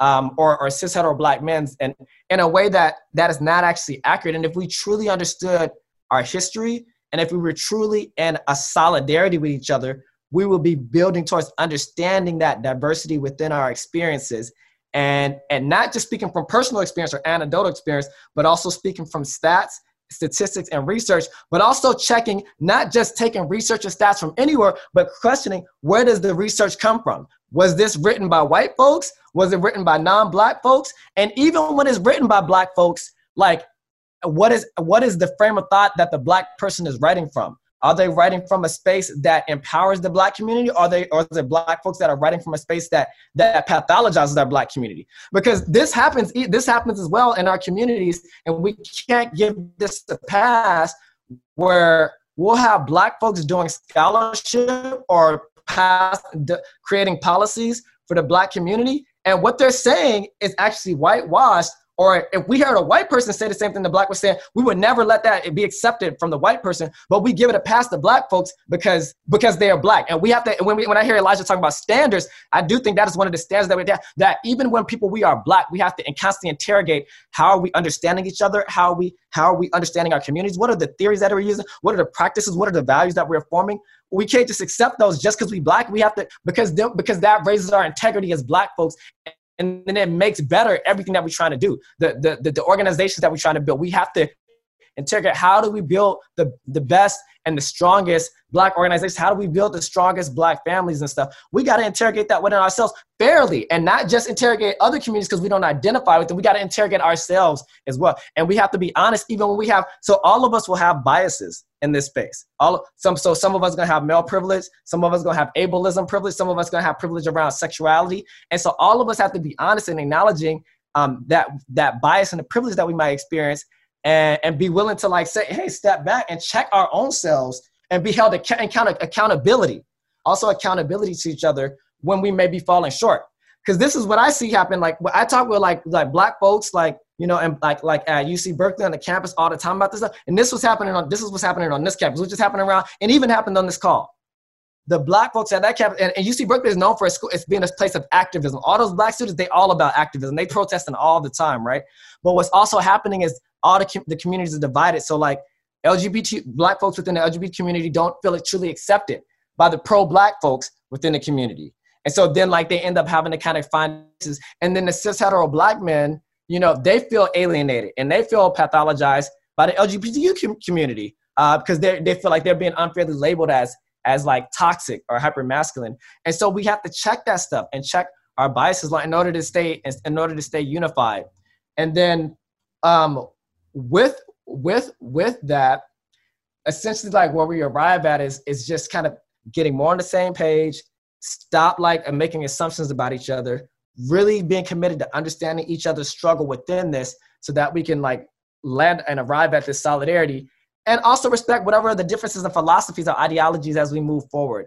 And and so those are some of the like kind of like solutions and and and kind of like approaches that I think we really got to be grounded in um, as as we move forward. And part of that is also very much rooted in like, you know, what Doctor Lodge talked about with the, the pieces around like psychological self self knowledge and the psychology of what is happening to us. How have white folks socialized Black folks to think about ourselves, and not just Black folks, for many parts of our um, many like communities? How have we been socialized to think? Have we been socialized to feel proud and have a proud sense of who we are as Black folks and about and, and about our communities? Or have we been told that to be disconnected from Africa? Do we understand what our connection is with Africa and the community, or do we see ourselves as like African, as, as Black folks in America being separate from African immigrants? Like, yeah, we might have, we have different racialized experiences in those different contexts, which matter, and we need to acknowledge, but we also got to recognize what is our connection across the diaspora at the end of the day, so that we can build in the masses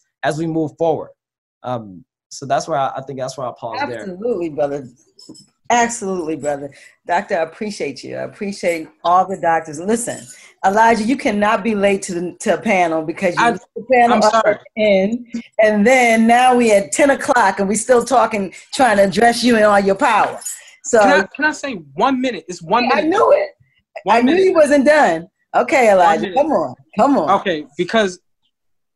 And thanks to the brother that just said that, man, because I think he wrapped up the conversation really nicely. So I'm not going to attempt to do that. I think he he he he said some things that got my mind spinning right now.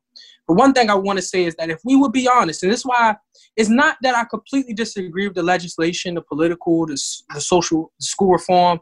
Uh, but, but what I would say is that um, it, it's not I completely disagree with that.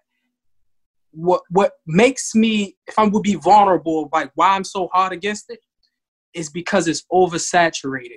Because if we would be honest, if we would be really honest, the nation building, Black business, building our own schools is underfunded. It's not a lot of people behind it, but our best, our brightest, the people that went to U C Berkeley, the people that went to Princeton, the people that I graduated from Morgan, all the people that are going out to work for Black community after Morgan State that I graduated with, they're doing the same type of stuff, protesting, school reform, legislation. What I'm saying is not that all these pieces are valuable, but if we are honestly saying that these, all these pieces are valuable, then why is it not more people attempting to build our own schools? Why is it not more people attempting to, to build our own community? When we are in Greenmount, when Tendea is in Greenmount, when we're in Down the Hill, when we're in Park Heights, when we're in Penn North, it's not a lot of people there. It's not a lot of people that's, those communities are abandoned. And so, but a lot of us are working for these white institutions or working for Teach for America, working for this, these nonprofits and in a safe, comfortable place. A lot of us are, are going to the hood, but we live in the suburbs. So we one foot in, we one foot out. And I will, if we will be honest, if we will be honest, talented Tiff, if we will be honest, it's one side of this movement that's oversaturated with money, with resources, with people. And what I'm saying is, what I believe is that we're going to pay for that in the next couple hundred years. It's not just that you're making a choice. It's that we're going to pay for that if we fund and give our manpower, give our life energy to this solution because we're comfortable doing it, and then we don't attempt to build our own schools. There's a couple people. It's, it's, you know, there's a bunch of people that's trying to build our own schools in Baltimore City. They didn't even graduate from high schools. They would, use, they would greatly benefit from the energy and the smarts and the brilliance of these people that, that got doctor's degrees. But, but they don't have the support because they work for Teach for America and work for all these other places. These white people that's willing to pay them to do this research. And so w- what I would say is it's not just that, like, this side is over here and we just making choices and all positions matter. Definitely. But if all positions matter, I need more people that are Black, that are intelligent, that are on these panel discussions that I be on. Like, I need more of us to go be on this side and support this side. Because it's no one building our own schools. How many black, how many black, like regular black owned schools are in Baltimore City? Not like they run on professional development, not like they got a summer program where they teach kids and they got manhood and they teach them Afrocentric stuff. No, I'm talking about regular school. Where? I can name three Catholic schools just off the top of my head. Where's our Afrocentric school? Where's our Malcolm X Institute? We so Afrocentric, but where's our Malcolm X Institute? It's not being built. And so what I would say is, is that we have to get out our comfortable places. A good majority of us, a good lot of us have to get out our comfortable places and really start to look at this other side of the movement.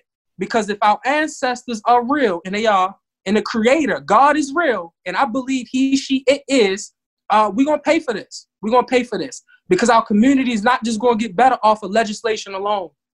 It's not. And so... And what, why I'm saying legislation alone is because I'm making the point that we only focused on legislation, school reform, things where institutions, white institutions in particular, will pay us to do. We're not focused on this stuff that, like, for example, last point, Tendea will build a, a, a fruit creamery, a, a smoothie shop next next spring. We open up a smoothie shop. Excellent. With, and how do we get this money? Group economics, putting money in the pot. We taking yeah. money out of every way that we can to put it in the pot. We raise tens of thousands of dollars by ourselves. Um, not no real support from anybody else. But no one, what I'm saying is we need more people on that side. Like, yo, I'm not just going to complain about how I'm being treated in this school. I'm going to build my own school. I'm not just going to complain how we not getting hired and we getting discriminated against in these white businesses. I'm going to build my own businesses and hire. I'm going to build my own business with the mindset of hiring my own people and building up our community. When we have the fruit creamery, where's the profits of the fruit creamery going? It's going to further build up the black community, to build community centers, to build rec centers, instead of continuing to beg. So what I'm saying is, is that if we will be honest, brilliant black women, men and women, we know that is one side of this movement that's highly funded and is highly mobilized by black bodies. And this other side of the movement that I think is the more important side, in my opinion, because I'm on that side, is more important side where it's nobody. Uh, it's a bunch of brothers that came home from prison. They valuable, but definitely it's a bunch of brothers that came home from prison. It's a bunch of brothers that's that's from the hood, but the resources, the money, the the all that stuff uh, from the middle class blacks, they ain't there and they ain't attempting to be there. Instead, they making excuses for why they doing the things that they doing uh, and saying, "Yo, I, I live in the suburbs because yo, it's safe for me. I, I can't do that. Live in the hood. We got to occupy different positions." While they're making excuses for abandoning, abandoning their, the black people that's really stuffing and struggling in that community. So what, what I would say is just think about, just think about the fact that it's a bunch of people on one side of this movement and it's not so many on another side of the movement. And that's not, that's not coincidence. Okay. So I hear you saying the mainstream has a lot of money and the grassroots is suffering, but it's nine o'clock, Brother Miles, and you keep bringing power and we got to go, bruh. You done, you done took all the women off the panel, you and Ethan, and then now you come again. So I appreciate, listen, I so appreciate this talk with Young Power. And the next time we, when we have this type of talk, we gotta, I love my young black men, but we gotta have our young women too, because there's no nation without women and there's no nation without men. So we cannot be so divisive with, with our own thoughts that we separate ourselves and forget our blackness. That's all I'm saying is those young ladies, they need, they need your shoulders, Elijah. They need that power. And, you know, we have to, if someone is in a different community and they still black, we gotta try to understand that community, bro. So that's what I'm saying. We can't, we, we got to definitely be, have more empathy for each other within our own community. And, and then on top of that, you're right. The, there's more resources in mainstream because that's where white people are comfortable. There's a fragility with that money.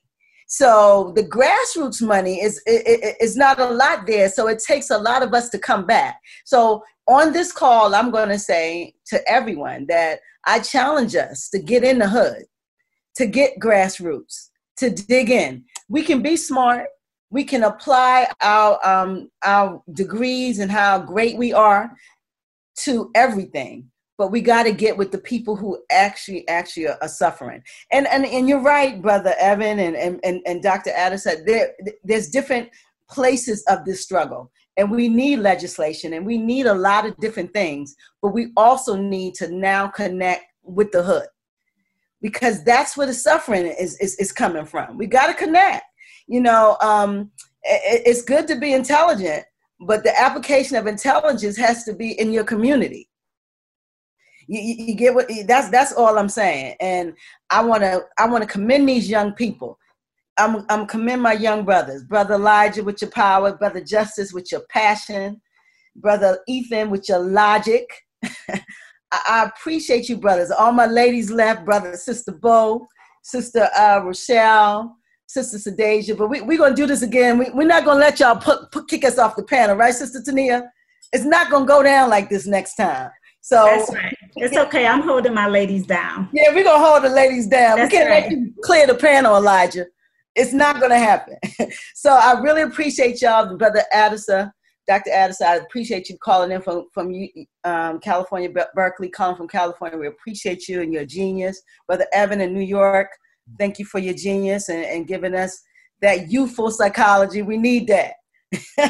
and, and Sister Tania, I really appreciate you. You you really, your choir fire and what you brought to the panel, we appreciate you. And, and it's going to be me and you holding down the girls next time. We, we're going to have some girls here. Elijah, thank you so much. Justice, Ethan, everybody who listened in, the audience, we appreciate you guys. Um, and it's so nice to hear young people. I know we're safe. If we got this much power, we are safe as Black people, because our young people are really, really a great source. And, and I think that the community is safe. We just we just need to work on how we approach things. That's, that's, that's where I'm at. All right, so I want to say good night to everyone. Thank you so much for this talk. Hey, be thank you. Be safe. Thank you. Love you guys. Thank you. I appreciate it. Quick question: where can I watch this? Like, where can I go to watch this? Because I want to rewatch it. Like, of course, we're gonna we're gonna package it. We did the men's last week, so we will package it, and next Sunday it will be out, and and and packaged and, and be out on black box radio dot com. It'll be on YouTube. We're gonna do snips all over um all over social media. So we will have it out and packaged within the next week. That's G Job. He came on in. Yo, yes, yeah. Let me just go ahead and do that, since that's a great question. It's a great way to wrap things up. Uh, for everyone that's listening, we certainly appreciate you. Uh, this conversation and all the great conversations that we have are available at black box radio dot com. That's B L A K B O X X R A D I O dot com. You'll also be able to find it on YouTube, on Apple Podcasts, Spotify. We're putting this out everywhere so everyone can hear these powerful conversations. So make sure that you are following us there so that you can stay connected with each other. All right. Yeah. All right. So we out of here, guys. Listen, love, peace, love you guys. Stay blessed. Yeah, love you. Be, black, be blessed. Be blessed. Thank you with everyone on this panel. Y'all take care. Good night.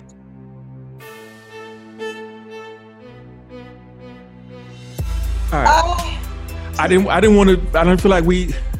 Not much reflection to have. Like I feel like we don't need to reflect too much. Everything is. Everything was said. I think everyone had a everything chance to speak their piece. That's I, why I, I wanted to go ahead and, and do that the outro like that. Um, because the only thing that I, I I wish is I could have kept some of my ladies longer. Well, but, I mean, in fairness, they stayed the amount of time that we talked uh, about staying. So you, you know what I mean. Yeah, it um, did. It did go a little long, and I was quite surprised. But it, that power at the end Elijah brought definitely made the panel spark spark a lot of talk. So um, we don't really have a lot of reflection. This was a great um, depiction of of the youth in Baltimore and um, the conversations that young people are having um, with psychology. And this is mental. Did you know this was Mental Health Awareness Month? I didn't even know that. Yes. Mm-hmm. Okay. Well. I got, I learned something today. And so I enjoyed this. I really did. So I don't have any more to say. I'm yeah. out. All right. So listen, to, this is the last installment of the Black Forecast series, after COVID, after protests, existing as Black Lives That Matter. We had um, the first part has now been released on black box radio dot com with the women. It was all professional, a great conversation with women. And then we had on last week, the sixteenth, we had a, a conversation with men, Black men. And that will be out within probably this week, right, G? Sunday. Well, by the time you see this, it will already be out. Yeah, it's going to be out. and, and then we're going to then put this out. So this is a three-part right. series, all women, all men, and then young people. So right. please tune in and um, subscribe to black box radio dot com. Come on. Subscribe. We need subscribers in our YouTube channel. We, we're looking to get to one hundred, right, G? Yeah, so we can get that fancy title. Come on, family. We're giving some information out here, Black information. Come holler at us. So, listen, this is it. We're out. It is uh, seven twenty-three twenty. Yeah, that's when end we're recording. End of the um, Black Forecast, Forecast series. We out. Peace. Deuces.